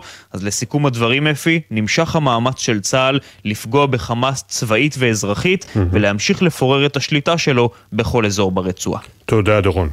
בהמשך תודה. נחזור אליך עם אה, ענייני גבול הצפון כמובן. עכשיו לניסיונות להגיע לעסקה לשחרור חטופים, בישראל עוד מחכים לעדכונים רשמיים מהמתווכות, כשבחמאס כך נראה מנסים לעכב את התשובה במכוון. אה, מנהלי המשא ומתן בארץ מעריכים שגם השבוע לא תיחתם עסקה, ומקווים ללחץ נוסף על חמאס בימים הקרובים. כתבנו הפוליטי יובל שגב, שלום. שלום אפי, בוקר טוב. אז כמו שאמרת, עדיין אין לנו תשובה רשמית של חמאס, גם אותה הודעה קטרית בסוף השבוע שעבר על איתות חיובי מארגון הטרור, כמו שכבר אמרנו אז, היא עדיין לא סימן שזה סגור, רחוק מכך. חמאס, אה, כפי שזה נראה כרגע, למרות הלחץ הצבאי והמדיני, פשוט מרשה לעצמו להמשיך לשחק בנו, למשוך זמן, למתוח את העצבים. היו כל מיני דיווחים זרים במהלך סוף השבוע, אה, שטענו אה, לפערים בין ראשי ארגון הטרור, מין שוטר טוב ושוטר רע שם במשא ומתן הזה. הזה. בישראל לא מתרשמים מדי מהאירוע הזה, צריך להגיד, מאמינים שאם סינואר וחבריו ירגישו שאין ברירה אלא ללכת לעסקה, זה יקרה, וזה יכול להיות דורש עוד לחץ צבאי ובעיקר עוד לחץ מדיני, וזה מה שמנסים כל הזמן לעשות דרך הקטרים האמריקנים וכדומה. גם הבוקר, אפי, בשורה התחתונה, ההערכה היא 50-50 לגבי הסיכוי לעסקה, זאת הערכה של רוב הגורמים בצד הישראלי. כשמדברים עדיין, נזכיר, על עסקה חלקית של כמה עשרות חטופים, וה... ההערכה לגבי הזמן היא שגם בשבוע הזה עסקה לא תיחתם, כיוון שגם אם נקבל בימים הקרובים את התשובה הרשמית של חמאס כמו שמצפים, וסביר שהיא תהיה חיובית, יצטרכו אחרי זה לעבוד על כל הפירוט של ההסכם הזה, מי המחבלים שישוחררו, כמה בדיוק ישוחררו, זה כבר עשוי להפוך למורכב יותר, לארוך וגם לקשה יותר ברמה הפוליטית בצד שלנו. תודה, יובל. תודה. ובינתיים, אה, בחמאס אומרים שהם ממשיכים לבחון את ההצעה של המתווכות. אוסאמה חמדן, חבר הלשכה המדינית, אמר אמש שחמאס אה, נמצא במגעים גם עם שאר הפלגים בעזה כדי לגבש את תשובתו. פרשננו לענייני ערבים ג'קי חוגי עם הפרטים אה, מהצד הפלסטיני בסוף השבוע. שלום ג'קי. שלום אפי, בוקר טוב. כן, חמאס טרם הגישו את התשובה שלהם והיא עשויה עוד להתעכב. המצרים והקטרים מנסים לרבע את המעגל וזה לא פשוט שם. אחת הסיבות לזה היא שבחמאס בעצם יש שני ראשים, הנהגה בתוך עזה והנהגה בחו"ל. בחו"ל, לכל אחת מהן יש אה, דעה משלה ולפעמים זה מתנגש עם אה, הדעה של השנייה, תכפיל את זה אה, בסעיפים השונים. מה שיותר חשוב זה איפה המשא ומתן עומד כרגע. בהמשך לדברים של יובל, המתווכים הגישו בתחילת השבוע שעבר הסכם מסגרת בכמה שלבים להפסקת אש, לא להפסקת המלחמה כולה כמו שחמאס רצו.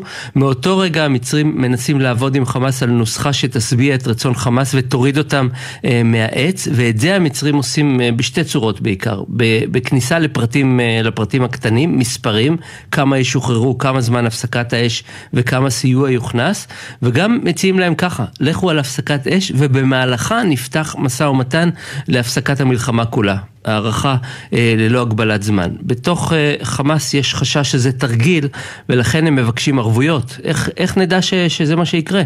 למצרים קשה להבטיח כי הרי זה תלוי בישראל וכאן אה, בין השאר זה תקוע. אני מפנה אותך לדברים שאמר אה, דובר משרד החוץ הקטרי בסוף השבוע, מג'ד אל-אנסארי. הוא אמר אנחנו הצלחנו להביא את שני הצדדים להסכים על העיקרון שמדברים, לא היינו שם קודם ולכן אנחנו אופטימיים, אבל זה ייקח כמה שבועות. כך לדבריו. תודה, ג'קי. תודה.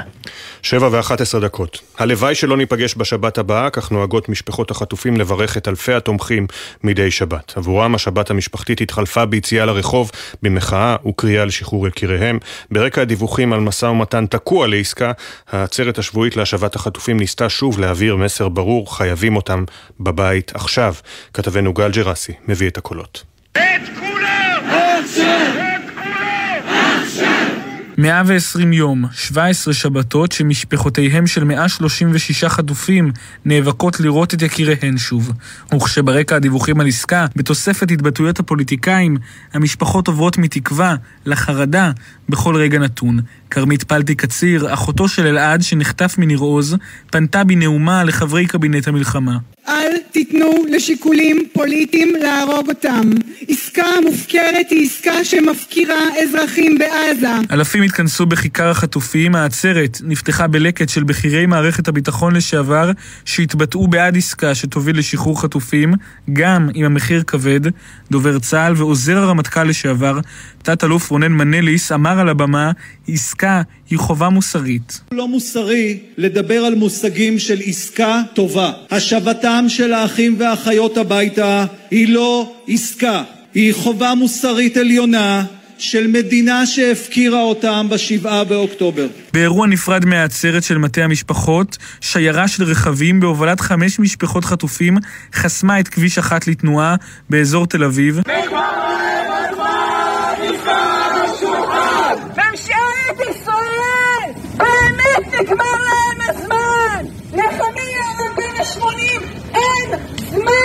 לצד מפגינים המשפחות הדליקו כתובת אש שנושאת את המילה הצילו על הכביש.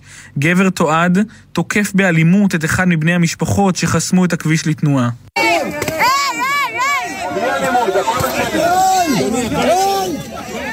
אלפים הפגינו גם בירושלים בקריאה לשחרור החטופים, עוד בתל אביב, הפגנה שקוראת להדחת ראש הממשלה ולהקדמת הבחירות, נגמרת בעימותים אלימים בצומת קפלן בעיר, בין המשטרה לבין המפגינים.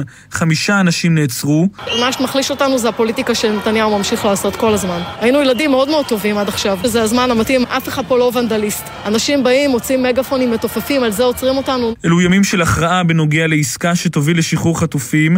במטה המשפחות אומרים כי אם הם יזהו כי ישראל מעכבת בעצמה עסקה, הם יפעלו בצעדי מחאה נגד הממשלה על מנת להשפיע על מקבלי ההחלטות. מצטרף אלינו השר עמיחי אליהו, איש עוצמה יהודית, שר המורשת, שלום לך, בוקר טוב. בוקר טוב אפי, בשורות טובות לכל הציבור. אמן. אה, אומר אה, יושב ראש המפלגה שלך, השר לביטחון לאומי איתמר בן גביר, וחוזר ואומר, לא לעסקה מופקרת, עסקה מופקרת היא פירוק הממשלה. אבל למה כן תסכימו? כי הרי מחיר יצטרכו לשלם כדי לשחרר את החטופים. למחיר שייתן לנו גם את ההווה וגם את העתיד. אם אנחנו נייצר סיטואציה שבה אנחנו נקבל אה, הווה ולא נקבל עתיד, זה לא טוב. אם אנחנו נקבל עתיד ולא נקבל את ההווה, זה לא טוב, ולכן אנחנו צריכים לאזן בין שני האפשרויות האלה. כולנו זוכרים שבעסקת סינואר אנחנו אה, רצינו, שמחנו שגלעד שליט שב הביתה, ואחרי זה שילמנו מחירים מאוד מאוד כבדים, כל אחד ממשפחות החטופים ומשפחות אלה שנהרגו עכשיו במלחמה האחרונה, אם הוא היה יודע שזה, אה, שזו תהיה התוצאה של עסקת סינואר, עסקת גלעד שליט, אני חושב שהוא היה מוחה לא פחות מאותם מפגינים שעכשיו עומדים אה, וצועקים לממשלה להחזיר את הקרובים שלהם, מכיוון שעסקה שנותנת את ההווה ומוכרת את העתיד היא עסקה מאוד מאוד מאוד מורכבת, וזה מה שאומר ראש המפלגה שלי איתמר בן גביר. אבל ברור לי שאתה לא תפרט כאן מספרי אסירים וכמה זמן להפוגה אתם ממשיכים, אבל תן לנו משהו יותר מוחשי מהווה ועתיד, כלומר, הפוגה של שבועיים, שלושה במלחמה, זה משהו גם שאתם לא תסכימו לו? אז, אז שוב אני אומר, גם בפעם הקודמת, כשאנחנו שאלנו, בעסקה הקודמת, כששאלנו האם אה, הסיוע ההומניטרי אה, שייכנס, האם הוא, אה, אנחנו נוכל לעצור אותו אחרי, אה, אחרי העסקה, אמרו לנו כן, והיום אנחנו מאוד מאוד מתקשים לעצור אותו. זה ברור לכל מי שיש עיניו, כל, כל מי שעיניו בראשו. שחלק מה, אה, מה, מהמצוקה שהייתה לחמאס בעסקה הקודמת זה, זה, זו העובדה שלא היה להם מה לאכול, שלא היה להם מה לשתות. עכשיו זה אף פעם לא שאלה פשוטה, כי כשאין להם מה לאכול ומה לשתות אז גם לחטופים שלנו אין מה לאכול. ומה לשתות אבל מצד שני אנחנו הבאנו אותם אה, לשבר, הבאנו אותם לקריסה והקריסה הזו גם באה לידי ביטוי בזה, בעובדה שאנש, שציינו בפנינו שיש חשש שהחמאס הולך להישבר להישבר ולא יהיה עם מי לשאת ולתת. ולכן כל הזמן כשאתה עומד מול עסקה כזו, אתה מסתכל בשתי עיניים, עין אחת בוחנת את ההווה ועין שנייה בוחנת את העתיד והאחריות שלנו היא לא רק לעשות את מה שטוב לנו באופן המיידי, אלא לחשוב על מדינת ישראל לטווחים ארוכים. עם כל הכבוד לא ענית לי לשאלה לגבי מה כן, ואני אשאל אותך, אתה יודע, מכיוון אחר. אתה מודע לעובדה שייתכן מאוד שבשל ההתנגדות שלכם בעצם יופקרו החטופים לתקופה ארוכה, אולי חלילה למצב שבו יחזרו בארונות? אני מודע לעובדה שאנחנו, בשל ההתנגדות שלנו, מדינת ישראל חושבת לטווחים ארוכים, זה מה שאני מודע. אנחנו צריכים להשקיע בחשיבה. עכשיו, כמובן שאני לא אנהל איתך אה, פה משא ומתן, איך הדברים האלה צריכים להיראות. אבל מחיר כן? קשה. מחיר, אתה יודע מה, מצוות פדיון שבויים, גם במחיר קשה. אבל... מחיר, מחיר קשה, ואני מקווה שכמה שיותר מחיר, מי שישלם את המחיר הזה זה יהיה הם ולא אנחנו. זאת אומרת, כשאני מסתכל כרגע עכשיו קדימה, אני רוצה לראות את המחיר הקשה מושת עליהם. המוסריות היהודית לא מטילה את כל האחריות במצוות פדיון שבויים רק עלינו, אנחנו הקורבן, אנחנו אלו שנפגענו, אנחנו אלו שאנסו אותנו ורצחו אותנו וטבחו אותנו, ומי שצריך לשלם את המחיר זה מי שגידל ומי שחינך ומי שיצר את הפלטפורמה ש...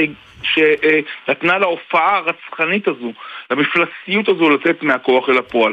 ולכן כן, זה מחיר כבד, אבל את המחיר הכבד הם צריכים לשלם. ולכן... אבל גם אנחנו, על... מבחינתך למשל, שחרור אה, רוצחים עם דם על הידיים, ייהרג ובל יעבור, לא יקרה? אבל אני לא, אני לא, לא מעוניין להיכנס לזה. כל דבר, כל סיטואציה שתשאיר אותם חזקים... אבל זה עמדה עקרונית. אבל אפי, אני רוצה לומר, כל כל, אה, כל מציאות, כל, אה, כל עסקה שתשאיר להם טעם של ניצחון בפה, היא אה, בסופו של דבר תגרום למפלצת הזו לקום, לקום עלינו בעתיד. אבל יש מציאות, אתה יודע, השר אליהו, זה ארגון טרור אכזרי, אה, אצלם נמצאים החטופים שלנו, 136 חטופים, יהיה להם טעם של ניצחון. לא אוהבים את העסקה של 2011, את גלעד שליט, בסדר גמור, אבל המחיר כבר נקבע, ב, ואולי אפשר להוריד אותו קצת, אבל אין מה לעשות, אה, יצטרכו, לש, יצטרכו לשלם פה מחיר קשה, כבד מאוד. השאלה אם אתה מוכן כנציג ציבור להגיד עכשיו למשפחות החטופים, לא, שרוצחים עם דם על הידיים למשל, לא ישוחררו. אני אומר להם כן, אני לא אומר להם לא. זה לא שאני נמצא בצד השני של משפחות החטופים, אני רוצה לראות את הילדים שלהם, את הילדים שלנו פה. החיילים הם חיילים של כולנו. הילדים הם ילדים של כולנו, המשפחות הן משפחות של כולנו. אני רוצה לראות אותם בבית, אני טוען שכניעה בפני החמאס לא תביא את הילדים.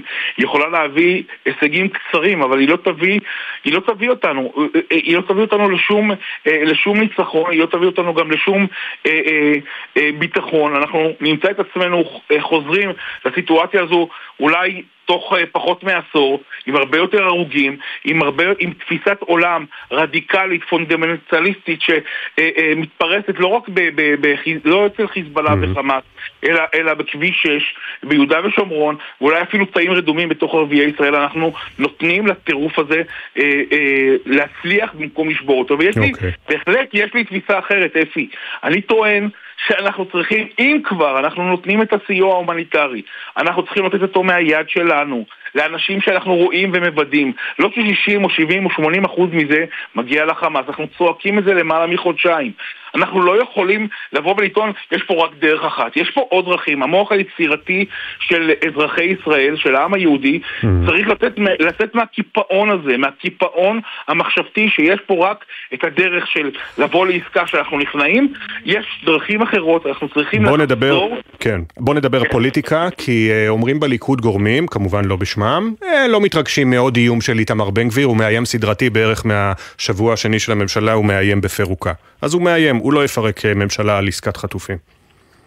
אה, אז אני אומר, קודם כל גורמים עלומים. גורמים עלומים זה שם קוד לפחדנים, שאין לי מושג מי הם ומה הם.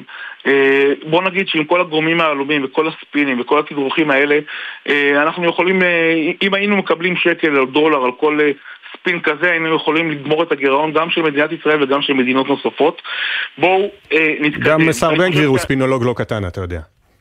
אני לא, לא, אני לא יודע... בכלל, לא, לא, לא, לא בסוגיה הנוכחית, באופן כללי, אבל לא משנה, זה לא, זה לא הנושא. כן. אתה אומר, לא, ש... אתה אומר שהאיום רציני. אני רוצה לומר, לא, מה זה איום? אנחנו לא צריכים לאיים, אנחנו לא צריכים לדבר בשפה של איומים. אנחנו אומרים את עמדתנו, ולדעתי לא רק עמדת חברי עוצמה יהודית, היא עמדת, אה, היא עמדת רבים בתוך הליכוד, היא עמדת אה, ודאי אה, הציונות הדתית, ואני חושב שרבים במדינת ישראל לא רוצים לראות אותנו עוד שנה, עוד שנתיים, כשהחמאס או, או, או ארגון אחר עם שם דומה צומח לידינו וחושב שניתן להשמיד אותנו. אני חושב שהדברים האלה הם רציניים, אנחנו בדרך כלל אה, מקדמים את הדברים שאנחנו מאמינים בהם. לאורך הזמן עשינו את זה, ואני חושב שגם בנקודה הזו אנחנו לא מייצגים את עצמנו, זה לא משחק פוליטי, כן. זה משחק על חיים ומוות. וכיוון שזה משחק על חיים ומוות, אנחנו מתייחסים לסוגיה הזו ברצינות, ואני אומר לך בכנות, אפי, אנחנו לא ישנים בלילה, כמו רבים מאזרחי ישראל. כל החלטה כזו, זה לא החלטה שאנחנו לוקחים אותה בקלות ראש.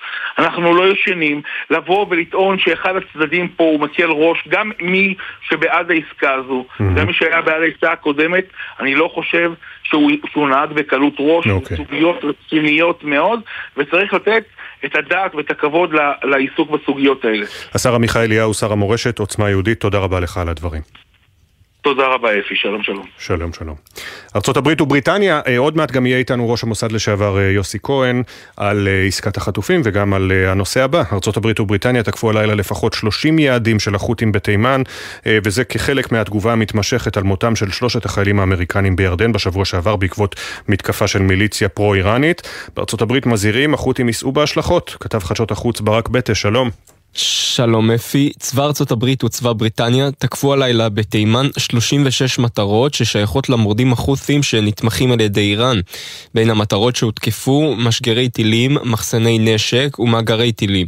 מזכיר ההגנה של ארצות הברית לויד אוסטין אמר הלילה, החות'ים ימשיכו לשאת בהשלכות אם לא יפסיקו את המתקפות בים סוף. לא נהסס להגן על חיי אדם ועל אחד מנתיבי הסחר החשובים ביותר בעולם. בהודעה משותפת של ארצות הברית, בריטניה ומדינות נוספות שתמכו בתקיפה הלילה, בהן אוסטרליה, בחריין, קנדה, דנמרק, הולנד וניו זילנד, נמסר, המטרה שלנו הייתה ונותרה להפסיק את ההסלמה בים סוף. התקיפות הלילה מגיעות כיממה אחרי סדרת תקיפות נוספת של שתי המדינות בסוריה ובעיראק. בתקיפה זו הותקפו 85 מטרות, כל זה בתגובה להרג שלושה חיילים אמריקנים בירדן וכחלק ממבצע משותף של ארצות הברית ובריטניה, שצפוי להימשך על פי דיווחים בארצות הברית גם בימים הקרובים. בין המטרות שהותקפו בתקיפות בעיראק ובסוריה היו אתרי שיגור, מתקני מודיעין, בסיסי מל"טים ומרכזי בקרה. למבצע הנרחב הזה ארצות הברית שלחה מטוסי קרב רבים. במקביל בניו יורק טיימס דיווחו גם על תקיפת סבר סייבר אמריקנית שבוצעה באותו הזמן באיראן. גופותיהם של שלושת החיילים הוחזרו לארצות הברית ביום שישי בערב, מעט לפני שהחלה התקיפה, ואנו כאמור צפויים לראות תקיפות נוספות בימים הקרובים. תודה, ברק בטש כתב חדשות החוץ. גם בשלג, גם בקור, הלחימה בגבול הצפון נמשכת כל העת, ואמש דובר צה"ל תת-אלוף דניאל הגרי סקר אה, לציבור סקירה נרחבת של הפעילות מאז ה-7 באוקטובר, הפעילות בגזרת הצפון. חוזרים אליך כתבנו לענייני צבא וביטחון דורון קדוש. נתחיל בשאלה, למה צה"ל מחליט uh, לתת את ההצהרה הזו דווקא בעיתוי הזה, דורון? כן, אפי, שוב שלום. אז ההצהרה הזו של דובר צה"ל אמש הציגה באמת לראשונה את הנתונים המלאים על פעילות צה"ל בזירה הצפונית, לא רק בלבנון אלא גם בסוריה. בלבנון חוסלו יותר מ-200 מחבלים, הותקפו יותר מ-3,400 מטרות. בסוריה דובר צה"ל נטל אחריות במרומז על מספר תקיפות שבוצעו בעומק המדינה במהלך המלחמה, בדמשק וגם באזור חלב בצפון סוריה, ונראה אפי שזה עיתוי לא מקרי. בדיוק באותו סוף שבוע שבו ארצות הברית שולחת את המפציצים שלה לתקיפה נרחבת נגד יעדים איראנים בעיראק ובסוריה, זה נראה כמו ניסיון ישראלי להציג חזית אחידה, ישראל וארצות הברית נלחמות יחד באיראן ובשלוחים שלה ברחבי המזרח התיכון. לא סתם דובר צה"ל גם הציג מפה שמציגה את משלוחי הנשק מאיראן, דרך עיראק וסוריה ועד ללבנון. בדיוק במקומות האלה תקפו בימים האחרונים גם המטוסים האמריקנים וגם המטוסים הישראליים, וכך צה"ל אומר, המלחמה הזו היא לא רק ישראלית, אלא זו מלחמה של כל העולם המערבי נגד ציר הרשע של איראן, ועוד אמר דובר צה"ל, אנחנו מעצבים בימים אלה את המציאות בגבול לבנון, בואו נשמע אפי את הדברים שלו. המציאות הביטחונית בצפון מתעצבת כבר בימים אלו ותמשיך להתעצב בהמשך. מדינת ישראל היא מדינה אחרת. חיזבאללה לא יאיים על תושבי הצפון, יש דרך ארוכה לעבור עד שהמצב הביטחוני יאפשר את חזרתכם. כן, מדינת ישראל היא מדינה אחרת. הדברים האלה, לפי נראה שהם מיועדים לא רק לאוזניים ישראליות, אלא גם, ואולי בעיקר, לאוזניו של מנהיג חיזבאללה נסראללה, איתות ישראלי על מוכנות גבוהה להמשיך ולפעול עד לשינוי המצב בגבול הצפון. תודה שוב, דורון. תודה. מצ... מצטרף אלינו יוסי כהן, לשעבר ראש המוסד, שלום לך, בוקר טוב. בוקר טוב אפי, מה שלומך? אני בסדר, תודה. אה, אתה רואה את הדיווחים, אה, יוסי כהן, גם על המגעים התקועים, גם על הדברים שאמר ראש הממשלה נגד קטאר בפגישה עם משפחות שכולות. תגיד, קטאר היא ידידה או אויב? קטאר כרגע היא המדינה היחידה שיכולה אה, לגרום לעסקה להתרחש. זאת אומרת, יש כאן עניין של צורך בלי יכולת או צורך אמיתי מבחינתנו להביע... אהבת אין קץ או שאינה תלויה בדבר. אני חושב שצריך להתייחס לקטר כמתווכת אה, אפקטיבית שנכונה מבחינתה לעזור לנו להביא את חטופינו יותר ממצרים? כולם הביתה. סליחה? יותר ממצרים? יעילה יותר ממצרים? בעניין. הזה מצרים לא מדברת ישירות עם חמאס. אה, קטר מנהלת קשרים אה, אפקטיביים כל הדרך עם, עם בכירי חמאס, גם בדוחה, אצלה בבית, וגם מדוחה ישירות אה, לרצועת עזה אל יחיא סנוואר, שהוא בעצם המחליט כנראה העיקרי בכל ענייני עסקאות החטופים. ולכן אני חושב ש... אה, אה, עם קטר פומבית כרגע זה דבר לא נכון מבחינתנו. וזה זה- מה שעשה ראש הממשלה. הוא לא היחידי, ולצערי יש כאן עניין לא מבוטל של הצורך מבחינתנו כישראלים להבין שהמערכות במזרח התיכון זה לא מערכות של אהבה מוחלטת או שנאה מוחלטת, זה לא תמיד מי לצידנו והכל לבן או מי נגדנו והכל שחור. אנחנו צריכים להתנהל בחוכמה, במה שאני קורא בדרך כלל היי דיפלומסי, בעליונות הכי אה, אה, מוסרית שמובילה את מדינת ישראל לעסקאות נכונות, ומצד שני לזכור שלא כל אה, מתווכת אה, או מתווך לאורך הדרך אה, ימצאו חן בעינינו על כל, אה, על כל הפרמטרים הנוהגים באותה מדינה או מקום. ולכן אני הייתי אה, חודל לחלוטין מביקורת על קטר בעת הנוכחית. אם נרצה לריב איתה, אני מציע שנעשה את זה אחרי שכל החטופים אה, יהיו בבית, גם אז כמובן לא אמליץ לעשות את זה, אבל בוא נמתין עם כל הדבר הזה עד שכולם אה, וכולן תגענה הביתה. אה, ובינתיים, אה, כאשר אנחנו מדברים על המשא ומתן התקוע, קודם כל באמת, איפה עובר הקו האדום שלך, יוסי כהן, לשעבר ראש המוסד, מבחינת מה שאפשר לשלם לחמאס תמורת שחרור החטופים? קודם כל, בש- בשל האירוע המזעזע של השבעה באוקטובר, ישראל התחילה כשידעה על התחתונה. אנחנו מנסים כרגע להפוך את המערכה לטובתנו. אני חושב שצה"ל עושה, מעריך ויודע, שצה"ל עושה עבודה מצוינת אה, ברצועת עזה וגם בגבול הצפון. שמעתי את הסיפה של הכתבה הקודמת. ולכן אנחנו נשלם מחירים. כשארגון טרור מן הדגם הזה, דבר שלא קרה לנו מעולם, אה, מחזיק אה, 136 אה, אה, אזרחים ישראלים, חטופות וחטופים, הרי שאנחנו נמצאים במצב לא מזהיר, בהמעטה. מצד שני, אני חושב שהמחירים שאנחנו צריכים לשלם לא יכולים אה, אה, להוריד את מדינת ישראל מהמקום המאוד חשוב וערכי שלה, והוא לוחמה אינסופית בטרור ובכל מי שמנסים לפגוע ב- בשלומנו ובחיינו. ומאחר וכך, אני חושב שהפוגה אה, בקרבות למען שחרור החטופים זהו מחיר נכון לשלם. הפוגה של ארבעה, שישה שבועות, גם מחיר נכון? אני חושב שכן, ודרך אגב, אפי, לכן אה, אני, ההצעה שלי היא מעט שונה לעסקה המתנהלת כרגע, ואני אה, ארצה לבקש או להציע, גם מהדרג המדיני וגם מהנושאים ונותנים באירוע הזה, לעשות עסקה בפעימה אחת. ואני אגיד גם למה. זה לא אפשרי לדעתך? העסקה- אני חושב שזה מה שאנחנו רוצים. אני חושב שזה מה שאנחנו רוצים. המחירים שאנחנו נשלם יהיו מצט... מחירים מצטברים. אה, החל מהשבעה שבועות הראשונים, ותכף אה, נדבר על הפרמטרים, ואם אנחנו נעמוד במבחן של שבעת השבועות האלה ומה עומד בהם אה, למבחן, הרי שאחר כך אנחנו נעמוד בעוד עסקה חלקית, ולאחריה עוד הפוגה, ולאחריה העסקה אז מה עם. הפרמטרים? אינני יודע אותם כרגע, אבל אני. אני חושב שכשאנחנו מדברים על הפוגה, הפוגה, סליחה, בקרבות, הרי שאנחנו נפסיק להילחם.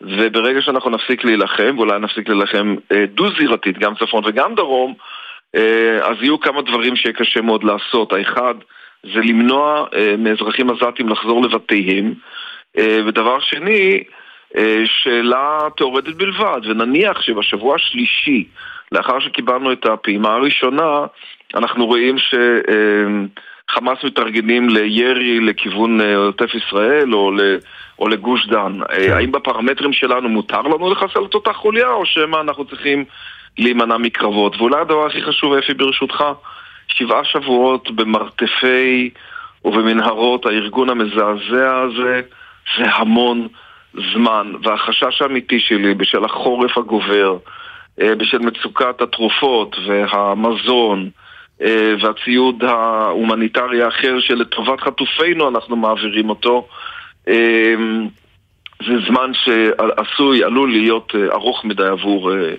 עבור אה, כוחותינו בתוך הרצועה, כוחותינו החטופים בתוך הרצועה. אז אני רק רוצה לחזור לעניין, אתה קורא לעסקה בפעימה אחת ואתה אומר שלמיטב ידיעתך, זה גם מה שישראל מנסה להשיג במשא ומתן? אני קורא לזה, אני לא יודע שזה מה שישראל מנסה להשיג במשא ומתן, אבל אם אה, מישהו אה, יקשיב לנו הבוקר, ואני אומר את זה כבר מספר ימים, הרי שזאת ההצעה לדעתי היחידה הרלוונטית. אני חושב שממילא אנחנו נשלם את כל המחירים המבוקשים, כנראה שלא עד תומם, אה, אה, כפי, ש, כפי שמוצע, ולכן אני אומר בוא נשלם את אותם היום לכאורה מראש עבור כולם ונקצר נקצר את, אה, אה, את, את, את זמן השהות הבלתי סביר והבלתי אנושי והבלתי הגיוני הזה של החטופים והחטופות שלנו בשטח הרצועה.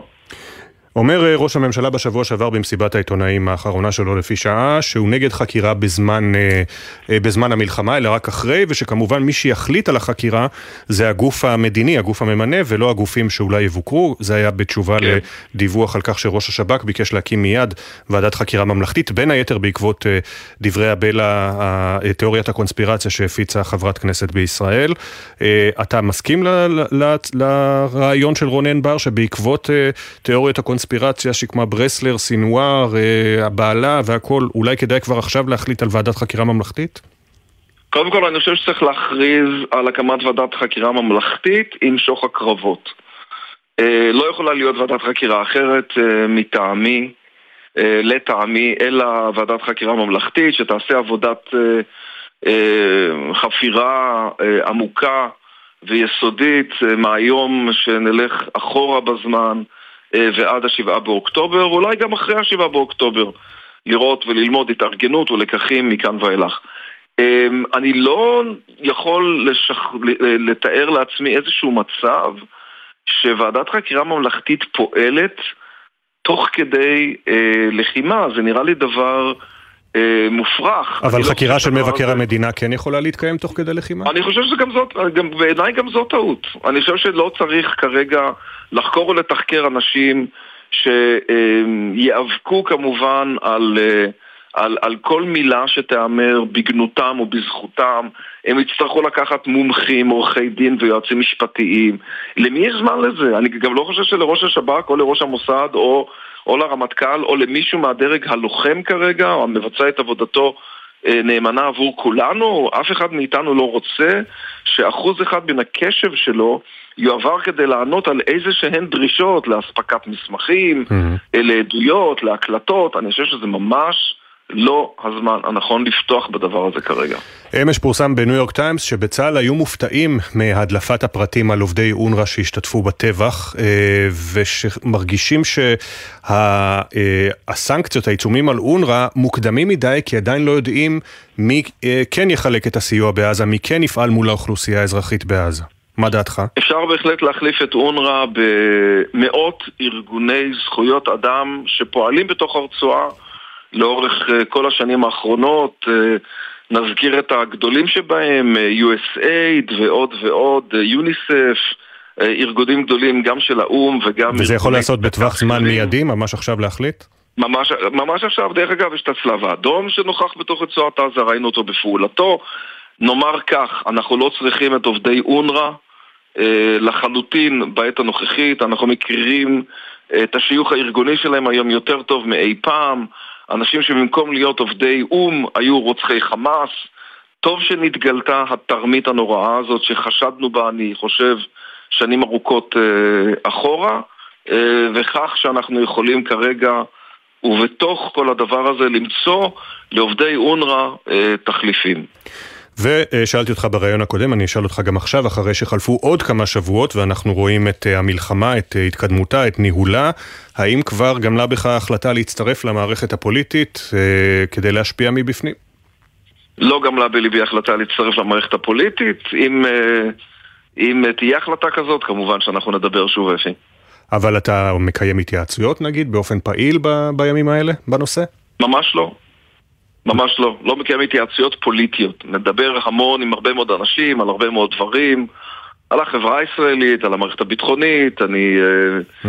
אה, אה, חייב לטעון שמדינת ישראל תמיד בראש מעייניי. זה מה שעשיתי כל החיים, הייתי אה, מגיל 18 עד גיל 60 אה, ברצף אה, בעיסוק הביטחוני, המדיני, הלאומי שלנו. אה, קשה להיגמל במרכאות מהדבר הזה, מאוד אכפת לי מה שקורה במדינת ישראל. אני כמובן חרד לגורלנו כל יום, גם היום, ורוצה לראות שאנחנו יוצאים מכאן לעתיד טוב יותר. אה, כאמור עם שוך הקרבות, אבל כל הדבר הזה איננו כרגע מתורגם לפוליטיקה. יוסי כהן, לשעבר ראש המוסד, תודה רבה שהצטרפת אלינו. תודה רבה לך, אפי. בוקר טוב לכולנו. 7.38 הכותרות. הותר לפרסום שמו של חלל צה"ל שנפל אתמול בהיתקלות עם מחבלים באזור ח'אן יונס, הודעה נמסרה למשפחתו. רב סמל במילואים שמעון יהושע אסולין, בן 24 מבית שמש, לוחם בגדוד ההנדסה 924 חטיבת הראל, הוא יובא למנוחות באחת וחצי בצהריים בחלקה הצבאית בבית העלמין בהר הרצל. ברקע הדיווחים על עסקה מתגבשת לשחרור חטופים, אלפים התכנסו אמש ברחבת מוזיאון תל אביב לעצרת השבועית. השר עמיחי אליהו מעוצמה יהודית הזהיר בריאיון בבוקר טוב ישראל, מחבלים שישוחררו בעסקה עלולים להוציא לפועל פיגועים בעתיד. בעסקת סינואר שמחנו שגלעד שליט שב הביתה, ואחרי זה שילמנו מחירים מאוד מאוד כבדים, כל אחד ממשפחות החטופים, ומשפחות אלה שנהרגו עכשיו במלחמה האחרונה. אם הוא היה יודע שזו תהיה התוצאה, אני חושב שהוא היה מוחה לא פחות. יוסי כהן, לשעבר ראש המוסד, ביקר בבוקר טוב ישראל את דברי הביקורת של ראש הממשלה וגורמים ישראלים נוספים על קטאר. להתקוטט אה, עם קטאר פומבית כרגע אה, זה דבר לא נכון. אני הייתי אה, חודל לחלוטין מביקורת על קטאר בעת הנוכחית. אם נרצה לריב איתה, אני מציע שנעשה את זה אחרי שכל החטופים יהיו בבית. עדכוני תנועה לנהגים מגלגלצ, בכביש 6 דרומה יש עומס תנועה ממנהרות נילי עד נחשונים. כביש החוף דרומה עמוס מאוד ממחלף ינאי עד מחלף רבין. כביש 4 דרומה עמוס מיער חדרה עד הדסים ומרעננה דרום עד גבעת שמואל. בכביש 22 דרומה יש עומס תנועה ממחלף ההסתדרות עד העיר התחתית בחיפה. מזג האוויר חורפי, קר, מהרגיל לעונה. הגשם יוסיף לרדת ועד שעות הצהריים יש אה, סיכוי להצפות במישור החוף הצפוני והמרכזי. בעשרה לשמונה תהיה כאן ענבל גזית עם פינת התרבות. אה, ואחריה אפי בן אברהם, סליחה, כן, יום ראשון, אפי בן אברהם עם פינת התרבות, ואחריו עידן קבלר עם הספורט. נצא להפסקה קצרצרה, ואחריה יותר משבועיים של גשם. ענבר פייבל תביא את התשובה מתי סוף סוף הפוגה. בוקר טוב ישראל, מיד חוזרים. בחסות הפניקס סמארט המעניקה עד 45% הנחה בפיתוח המקיף. כוכבית 5432 או חפשו הפניקס סמארט בגוגל. כפוף לתקנון, הפניקס חברה לביטוח. Bye.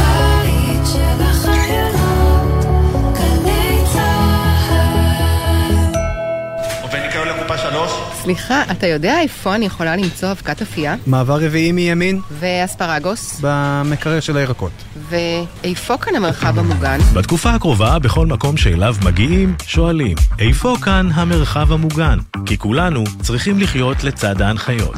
זכרו, הנחיות פיקוד העורף מצילות חיים. שלום לכל העוקבים שלי ברדיו, קבלו הטבה ששווה אה, עוקב. מנויי הפיס, היכנסו עכשיו לפיס פלוס, הוצאו לבילוי של ערב שלם עם כל המשפחה בפחות מ-200 שקלים. עוד אין לכם מינוי? כוכבית 3990 או בנקודות המכירה. עד חמש נפשות, כפוף לתקנון ולתנאי ההטבות באתר. המכירה אסורה למי שטרם מלאו לו 18. אזהרה, הימורים עלולים להיות ממכרים. זכייה תלויה במזל בלבד. משרתות המילואים ומשרתי המילואים היקרים, כשאתם מגויסים לחזית, אנחנו בהסתדרות מגויסים למענכם. חייגו גם אם אינכם חברי הסתדרות, למוקד ההסתדרות מגויסים למענכם, למשרתי המילואים ולבני משפחותיהם, וקבלו מעטפת תמיכה וסיוע במגוון תחומים. חייגו כוכבית 2383, ההסתדרות, הבית של משרתי המילואים ומשרתות המילואים בישראל.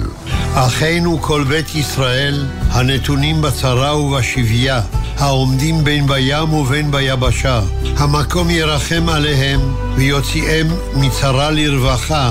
ומאפלה לאורה, ומשעבוד לגאולה, השתה בעגלה ובזמן קריב, ונאמר אמן. כולנו מייחלים עם הרב ישראל מאיר לאו להשבת החטופים במהרה ובשלום. משעבוד לגאולה, מאפלה לאורה. בעת הזאת כולנו זקוקים לרוח. שלום, כניר ברוידה, מנכ"ל בינה, הבית של היהדות הישראלית. אנחנו שמחים להזמינכם להשתתף במגוון הפעילויות שלנו, לשאוב כוח והשראה מהאושר של התרבות היהודית והישראלית. אירועים קהילתיים בבתי בינה ברחבי ארצנו, שנת מצווה קבוצתית, מופעים וסדנאות לבתי הספר במסגרת הגפן, מפגשים והפעלות למשפחות המפונים. בנוסף, מחכים לכם באתר בינה גם ערכות העשרה, מאמרים ומערכי שיעור רבים. נתראה בבינה. לפעמים, גם לתחושה או לשינוי הקלים ביותר יש משמעות. לכי להיבדק, בכל גיל ובכל מצב. אם את מרגישה בגוש או בשינוי כלשהו בשד, חשוב לפנות לרופא ולדרוש לברר את טיבו. לכל אישה מעל גיל 50 מומלץ לבצע בדיקת ממוגרפיה בכל שנתיים. גילוי מוקדם של סרטן השד יכול להציל חיים. למידע, האגודה למלחמה בסרטן, 1-800-599-995 או ייכנסו לאתר. היום כבר ברור שחשוב יותר מתמיד להישאר רלוונטיים בשוק התעסוקה. המכללה האקדמית כנרת מזמינה אתכם לרכוש תואר בהנדסה שיכול להיות רלוונטי תמיד. BSc ו-MSc בהנדסת תעשיות מים, BSc בחשמל ואלקטרוניקה, BSc בתוכנה ו-BSc באיכות ואמינות בתעשייה. ההרשמה למועד האביב בעיצומה, לפרטים 1-800-2090-20.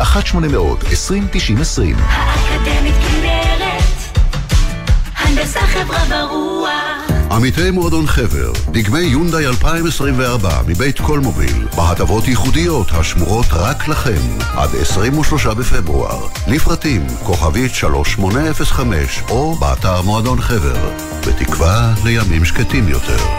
זה הכל בשבילך, זה הכל בשבילך, חבר. עכשיו בגלי צה"ל, אפי טריגר, עם בוקר טוב ישראל. עכשיו נשמע מהדס שטייף על מקום שהיה עד לפני המלחמה אולם אירועים, אבל עכשיו הפך למחסן לעשרות מפונים ולוחמים בגבול הצפון. בתחילת המלחמה ראינו בלא מעט מקומות מחסנים בהם ציוד בסיסי ויותר למאות אלפי המפונים, שבבוקר אחד ארזו כמה דברים בתיקי גב ועזבו בתים ויישובים. בחלוף החודשים נסגרו רוב המחסנים הללו. ברמת הגולן, בהאנגר גדול, שעד לפני המלחמה שימש אולם אירועים, מצאנו את המחסן היחיד באזור הצפון, המופעל בידי המועצה המקומית רמת הגולן. להיכנס אליו דומה להיכנס לשוק דוכנים, מסודר להפליא, בו ניתן למצוא הכל. את המחסן מנהלת אתי, מזכירה במועצה המקומית, שהעתיקה את משרדה למחסן הקפוא. איך מגיעים למקום? היא מספרת. יש מעל 3,200 מפונים, אבל זה כבר עובר מפה לאוזן ומסתבר שאנחנו החמ"ל היחידי בצפון שנשאר, אז באים מכל האזור הצפון מפונים. יש להם, הם באים משעה 10 עד 2 אנחנו פותחים בשבילם, והם לוקחים מה שהם רוצים. אתי מוסיפה ואומרת כי בתחילה הם נכנסים, המפונים, מבוישים, משפילים עיניים. בגדים למפונים.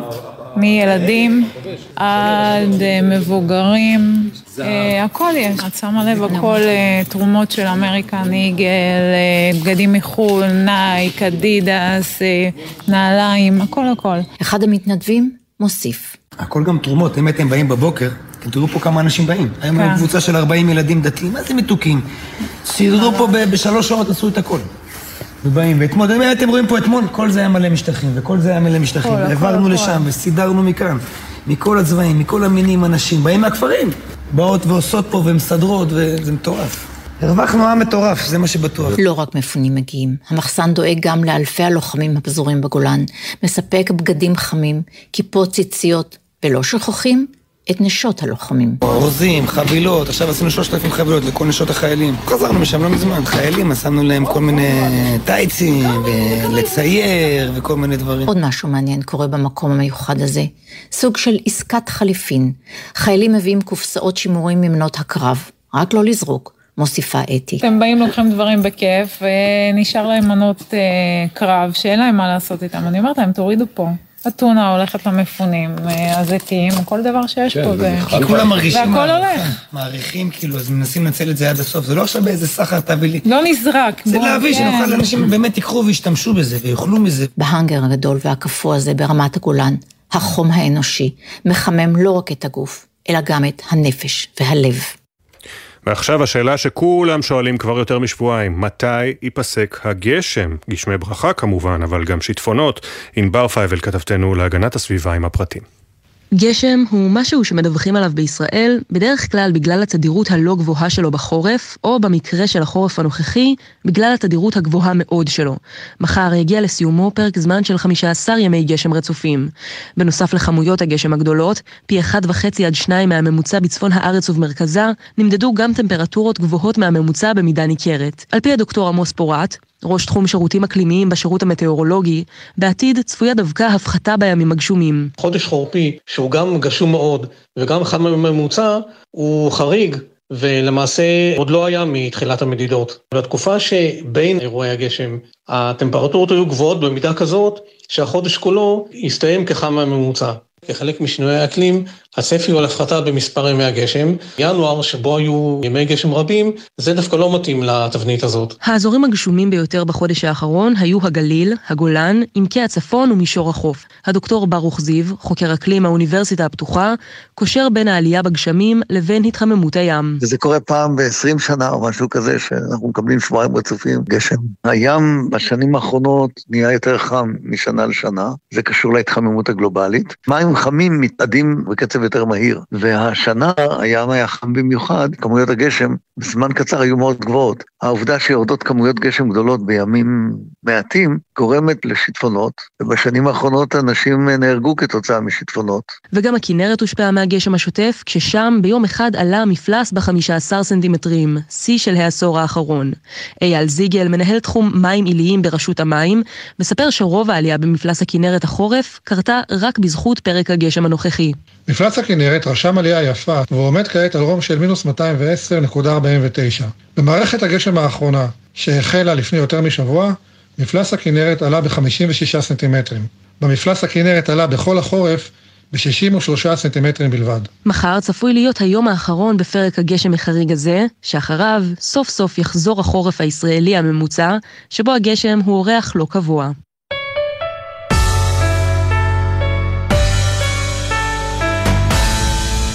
הנה פינת התרבות, אפי בן אברהם, בוקר טוב. בוקר טוב לך אפי. הבוקר בפינת התרבות אנחנו עם מוזיקה ולהקת רעש לבן, שאיבדה את אחת מצלעותיה, כשסרן יעל יאלי גזית, זיכרונו לברכה, נפל בעת מילוי תפקידו ב-4 בדצמבר. לציון חודשיים לנפילתו, אחיו הגדול של גזית וחבריו ללהקה משחררים את השיר הראשון מהאלבום שהקליטו יחד לפני לכתו, נפילתי. המילים המצמררות שנכתבו לפני שנה נשמעות כעת כמו סוג של צוואה. הנה כתבת המוזיקה שלנו, גיא רימון. זו נפילתי לפני שאחז בנשק בשבעה באוקטובר והוביל את פלוגתו בלחימה, אחז יעל גזית, זיכרונו לברכה, בגיל חמש, מנדולינה. אחר כך תופים, פסנתר ולבסוף, בכלי הכתיבה. המוזיקה הייתה כל חייו, ועם חבריו הטובים ים גולדשטיין ועמרי שליסל, הקים את להקת רעש לבן. לא אני ולא יאלי הזמרים הכי טובים. חשבנו ביחד, אנחנו חייבים שנייה לצרף פה איזה צלע שלישית. כשנפגשנו, אני, יאלי וימגו בפעם הראשונה, ישבנו בחדר והייתה איזו התערבות אלוהית. כל כך התרגשנו מהתוצר, שיצאנו אחר כך ברחובות תל אביב, זה היה באיזה 12 בלילה שסיימנו את הסשן, אולי באחת, ופשוט רצנו ושרנו את השיר. יום אחרי שהיה אמור להשתחרר משירות קבע כסגן מפקד פלוגה בחטיבת השריון, נפל גזית בקרב ברצועת עזה. בשיר הראשון באלבום, נפילתי, אומר אחיו ומנהל הלהקה עידו גזית, יאלי כמעט ניבא את הסוף הטרגי של חייו, למרות שאת השיר כתב עוד לפני שנה. הרבה אמנים מוצאים שירים שקשורים במצב, באסון המאוד גדול שהיה, אבל אני חושב שהם נכתבו בדיעבד, והם מאוד מדברים את, ה, את המוות ואת הכאב. ואני חושב שמה ששונה ביצירה שלנו זה שהם מאוד מדברים חיים, כי הם נכתבו לפני. כאילו גם נפילתי, שהוא שיר על, על נפילה ועל חורבן, הוא שיר על חיים ועל התקווה שתגיע ועל אהבה. אני חושב שזה באמת מה שהלהקה ויאלי מביאים. האחים גזית גדלו יחד בבית של מוזיקה וערכי מנהיגות. כשהפכו לקצינים בצבא ודרכיהם התפצלו, הייתה זאת המוזיקה שקרבה ביניהם. אני בדרך כלל הייתי מחזר אחריו, כלומר הייתי מתקשר אליו, למה אתה לא מתקשר אליי וכולי, אבל הוא תמיד, כשהיה איזה שיר חדש, רעיון לשיר, הוא היה שולח לי, והייתי ישר, הייתי אומר לו, זה קצת מונוטוני מדי, צריך להכניס זה, ואז הוא רב איתי, אומר, לא נכון, זה ככה, זה נוגע לזה, הוא תמיד היה מתייעץ איתי ומשתף אותי, אנחנו מאוד מחוברים, אני ויאלי. היינו ואנחנו עדיין. במהלך הלווייתו השמיעו חבריו את מילות השיר שכתב יאלי, זוהי נפילתי הסופית, מעתה מתחיל חורבן.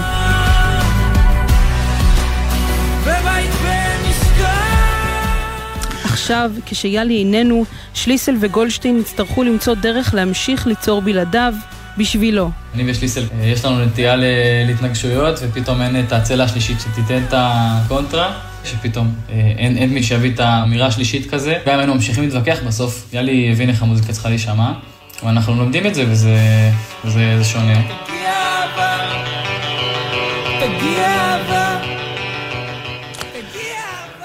נפילתי, להקת רעש לבן. אנחנו ממשיכים לקולנוע, כוכבת סרטי צעקה, השחקנית המקסיקנית מליסה בררה, שהתבטאה בעבר נגד ישראל, מסתבכת שוב בגלל אמירותיה על המלחמה בעזה. חודשיים אחרי הקריאות האנטישמיות שהשמיעה והובילו לפיטוריה מהפקת סרט האימה השביעי בסדרה, סדרת צעקה. הסוכנות שמייצגת את השחקנית WME שקלה לבטל את קשריה איתה, כך פורסם במהלך סוף השבוע, וזאת על פי הדיווחים בעקבות תמיכתה בארגון אונר"א, סוכנות הסעד והתעסוקה של האו"ם לפליטים פלסטינים, שחלק מעובדיה השתתפו בטבח השבעה באוקטובר. השחקנית פרסמה לפני מספר ימים רשומה בחשבון האינסטגרם שלה ובה קישור לתמיכה בארגון, וזאת זמן קצר אחרי שנחשפו המעשים המזוויעים של עובדי הארגון, חלקם, ולאחר שרבות ממדינות המערב החליטו להשעות את התמיכה בו. כתב הקולנוע שלנו אורי קספרי מזכיר שהשחקנית שהתבטאה נגד ישראל כבר באותה שבת ארורה הצטרפה גם להפגנה פרו-פלסטינית בפסטיבל הסרטים העצמאיים הגדול בעולם, אהם. פסטיבל סנדנס. אלה ענייני התרבות לבוקר יום ראשון. בוקר טוב. תודה אפי. והגענו אל פינת הספורט, עידן קפלר, בוקר טוב. בוקר טוב אפי, ובראש דברנו הבוקר פרידה מאגדת שידורי ספורט. המאה מטר יוצאת בדרך, וג'ונסון זינוק מצוין. קרלויס עכשיו בתקופה, אבל ג'ונסון עומד לנצח, אני חושב, ג'ונסון, כן! שדר הספורט ניסים קיוויתי הלך הלילה לעולמו והוא בן 97. יותר מכל טען לאורך חייו, וגם בפגישה עם נשיא המדינה לשעבר ראובן ריבלין, התמלאו לקיוויתי 90. יותר מכל ההתמחות הגדולה שלי אמר, הייתה אתלטיקה. כדורסל יש עשרה אנשים על המגרש, כדורגל 22, באתלטיקה כל יום הייתי צריך לזהות ולדעת 400-500 אנשים. אבל לצד מלכת הספורט שידר קיוויתי גם כדורסל וכדורגל, כמו למשל, את הרגע הזה במוקדמות גביע העולם איטליה 90 מאוסטרליה הרחוקה. אוחנה מנסה לעלות על הכדור הזה, כן, הזדמנות! אלי אוחנה, כן! קיוויתי שלחם במלחמת העצמאות היה אתלט בעצמו, שידר בשעה העברית של ה-BBC את ישראל במשחקים האולימפיים הראשונים שלה, הלסינקי 1952, וגם את הכתרת המלכה אליזבת ב-1953. אבל, יותר מכל, נכנס לתודעה כאמור בשידורי האתלטיקה שלו, החל מ-1972, אולימפיאדת מינכן, דבח הספורטאים, עת שידר את הרגע הגדול הזה. אסתר שחמורוב במקום שני, תוצאה יפה מאוד לאסתר יפירו עלולה לנצח, כן, היא מנצחת! כן, ושחמורוב ניצחה, ואחרי זה הוא גם שידר אותה במונטריאול 76, והיום כאמור אנחנו נפרדים מניסים קיוויתי, בהמשך שידורנו כאן בגלי צה"ל נביא עוד קטעים, אפילו נדירים שלו, בהקשרים הללו. יהי זכרו ברוך. מכאן לאלופת העולם בגלישת רוח, היא שלנו, וקוראים לה שרון קנטור, ומי ששוחח איתה הוא יוני זילברמן, שמביא גם את הקולות. להיות על הפודיום עם דגל ישראל, להראות לעולם מה אנחנו שווים, זו התשובה הכי טובה שאפשר לתת. שרון קנטור היא אלופת העולם בגלישת רוח. בתום יום שיעוטי המדליות הצליחה שרון לסיים את שלושת שיעוטי הנוקאוט במקום הראשון ועם התואר הנכסף. כך היא סיכמה זאת. ידעתי למה אני מגיעה, עברתי הרבה מדל רייסים כבר uh, בתקופה האחרונה, ובאמת נתתי הכל. הייתי לגמרי על הגל, עבדתי קשה, המשכתי פשוט בדרך שלי, וזה הביא את הניצחון. ארבעת החודשים האחרונים לא היו קלים גם לספורטאים הישראלים. קנטור סיפרה על ההכנות לתחרות החשובה ביותר בשנה האולימפית בצל המלחמה. כנבחרת, אם לא נמשיך, כל העולם בעצם ממשיך, אנחנו לא יכולות לעצור. בסוף הדבר הכי, הכי מספק יהיה להיות על הפודיום, ולהיות בראש הפודיום. כל העבודה הקשה שנלחמנו עכשיו, אה, להמשיך אה, להתאמן, אני באמת שמחה שעשיתי את זה. מלבד שרון, גולשת ישראלית נוספת, קטי ספיצ'קוב, זכתה אתמול במדליית הארד. זוהי אליפות העולם השלישית ברציפות שבה לישראל שתי נציגות על הפודיום. ב-2022 זכתה דניאלה פלג בכסף ומאיה מוריס בארד, ובשנה שעברה זכתה שחר טיבי באליפות, והכסף הלך לספיצ'קוב. מה שקורה בים אתה שם בים, ומה שקורה בחוף אה, נשאר בחוף. אני הצלחתי לעשות הפרדה, וכל אחת מהבנות אה, השתדלה לעשות את ההפרדה גם. אנחנו באמת נבחרת מיוחדת. אני הכי מפרגנת בעולם אה, לכל אחת מהן, ואני חושבת שגם הן מפרגנות לי. בזכות ההישג צפויה שרון קנטור להיות הנציגה הישראלית במשחקים האולימפיים בפריז. בכדי להשיג את התואר האחרון שעדיין אין ברשותה, שרון לא מתכוונת לעצור כאן. זה ללא ספק מוריד איזשהו תיק מהגב. מצד שני, אני צריכה להמשיך ללחוץ, וזה שניצחתי את המבחנים הישראלים, זה לא אומר שאני אה, הולכת אה, להפציץ גם באולימפיאדה, אני חושבת שצריך לעבוד מאוד קשה. רק התחלנו. ושימו לב לבעיה הזאת שגם היא קשורה למלחמה. התאחדות הספורט לבתי הספר בישראל מציינת השנה 30 שנות פעילות, אבל כעת היא בסכנת סגירה, ופורסם אתמול שפעילויות הספורט עבור התלמידים בבתי הספר יופסקו באמצע שנת הלימודים בשל קשיים בהעברת התקציב לארגון, וההתאחדות הזאת אחראית גם על פעילויות לילדים וילדות עם צרכים מיוחדים ומתחרים פראלימפיים. איתי פכטר הוא מאמן כדורעף בשער הנגב, והוא מתריע שהסגירה הזאת תהווה פגיעה קשה בתלמידים. לא ייתכן שהילדים האלה של מפוני העוטף ייפגעו. הספורט זה אוויר לנשימה לילדים האלה, זה נותן טווח של זמן של הסתגלות, ביטחון עצמי, ואני מצפה מאנשי הממשלה להתעשת ומהר.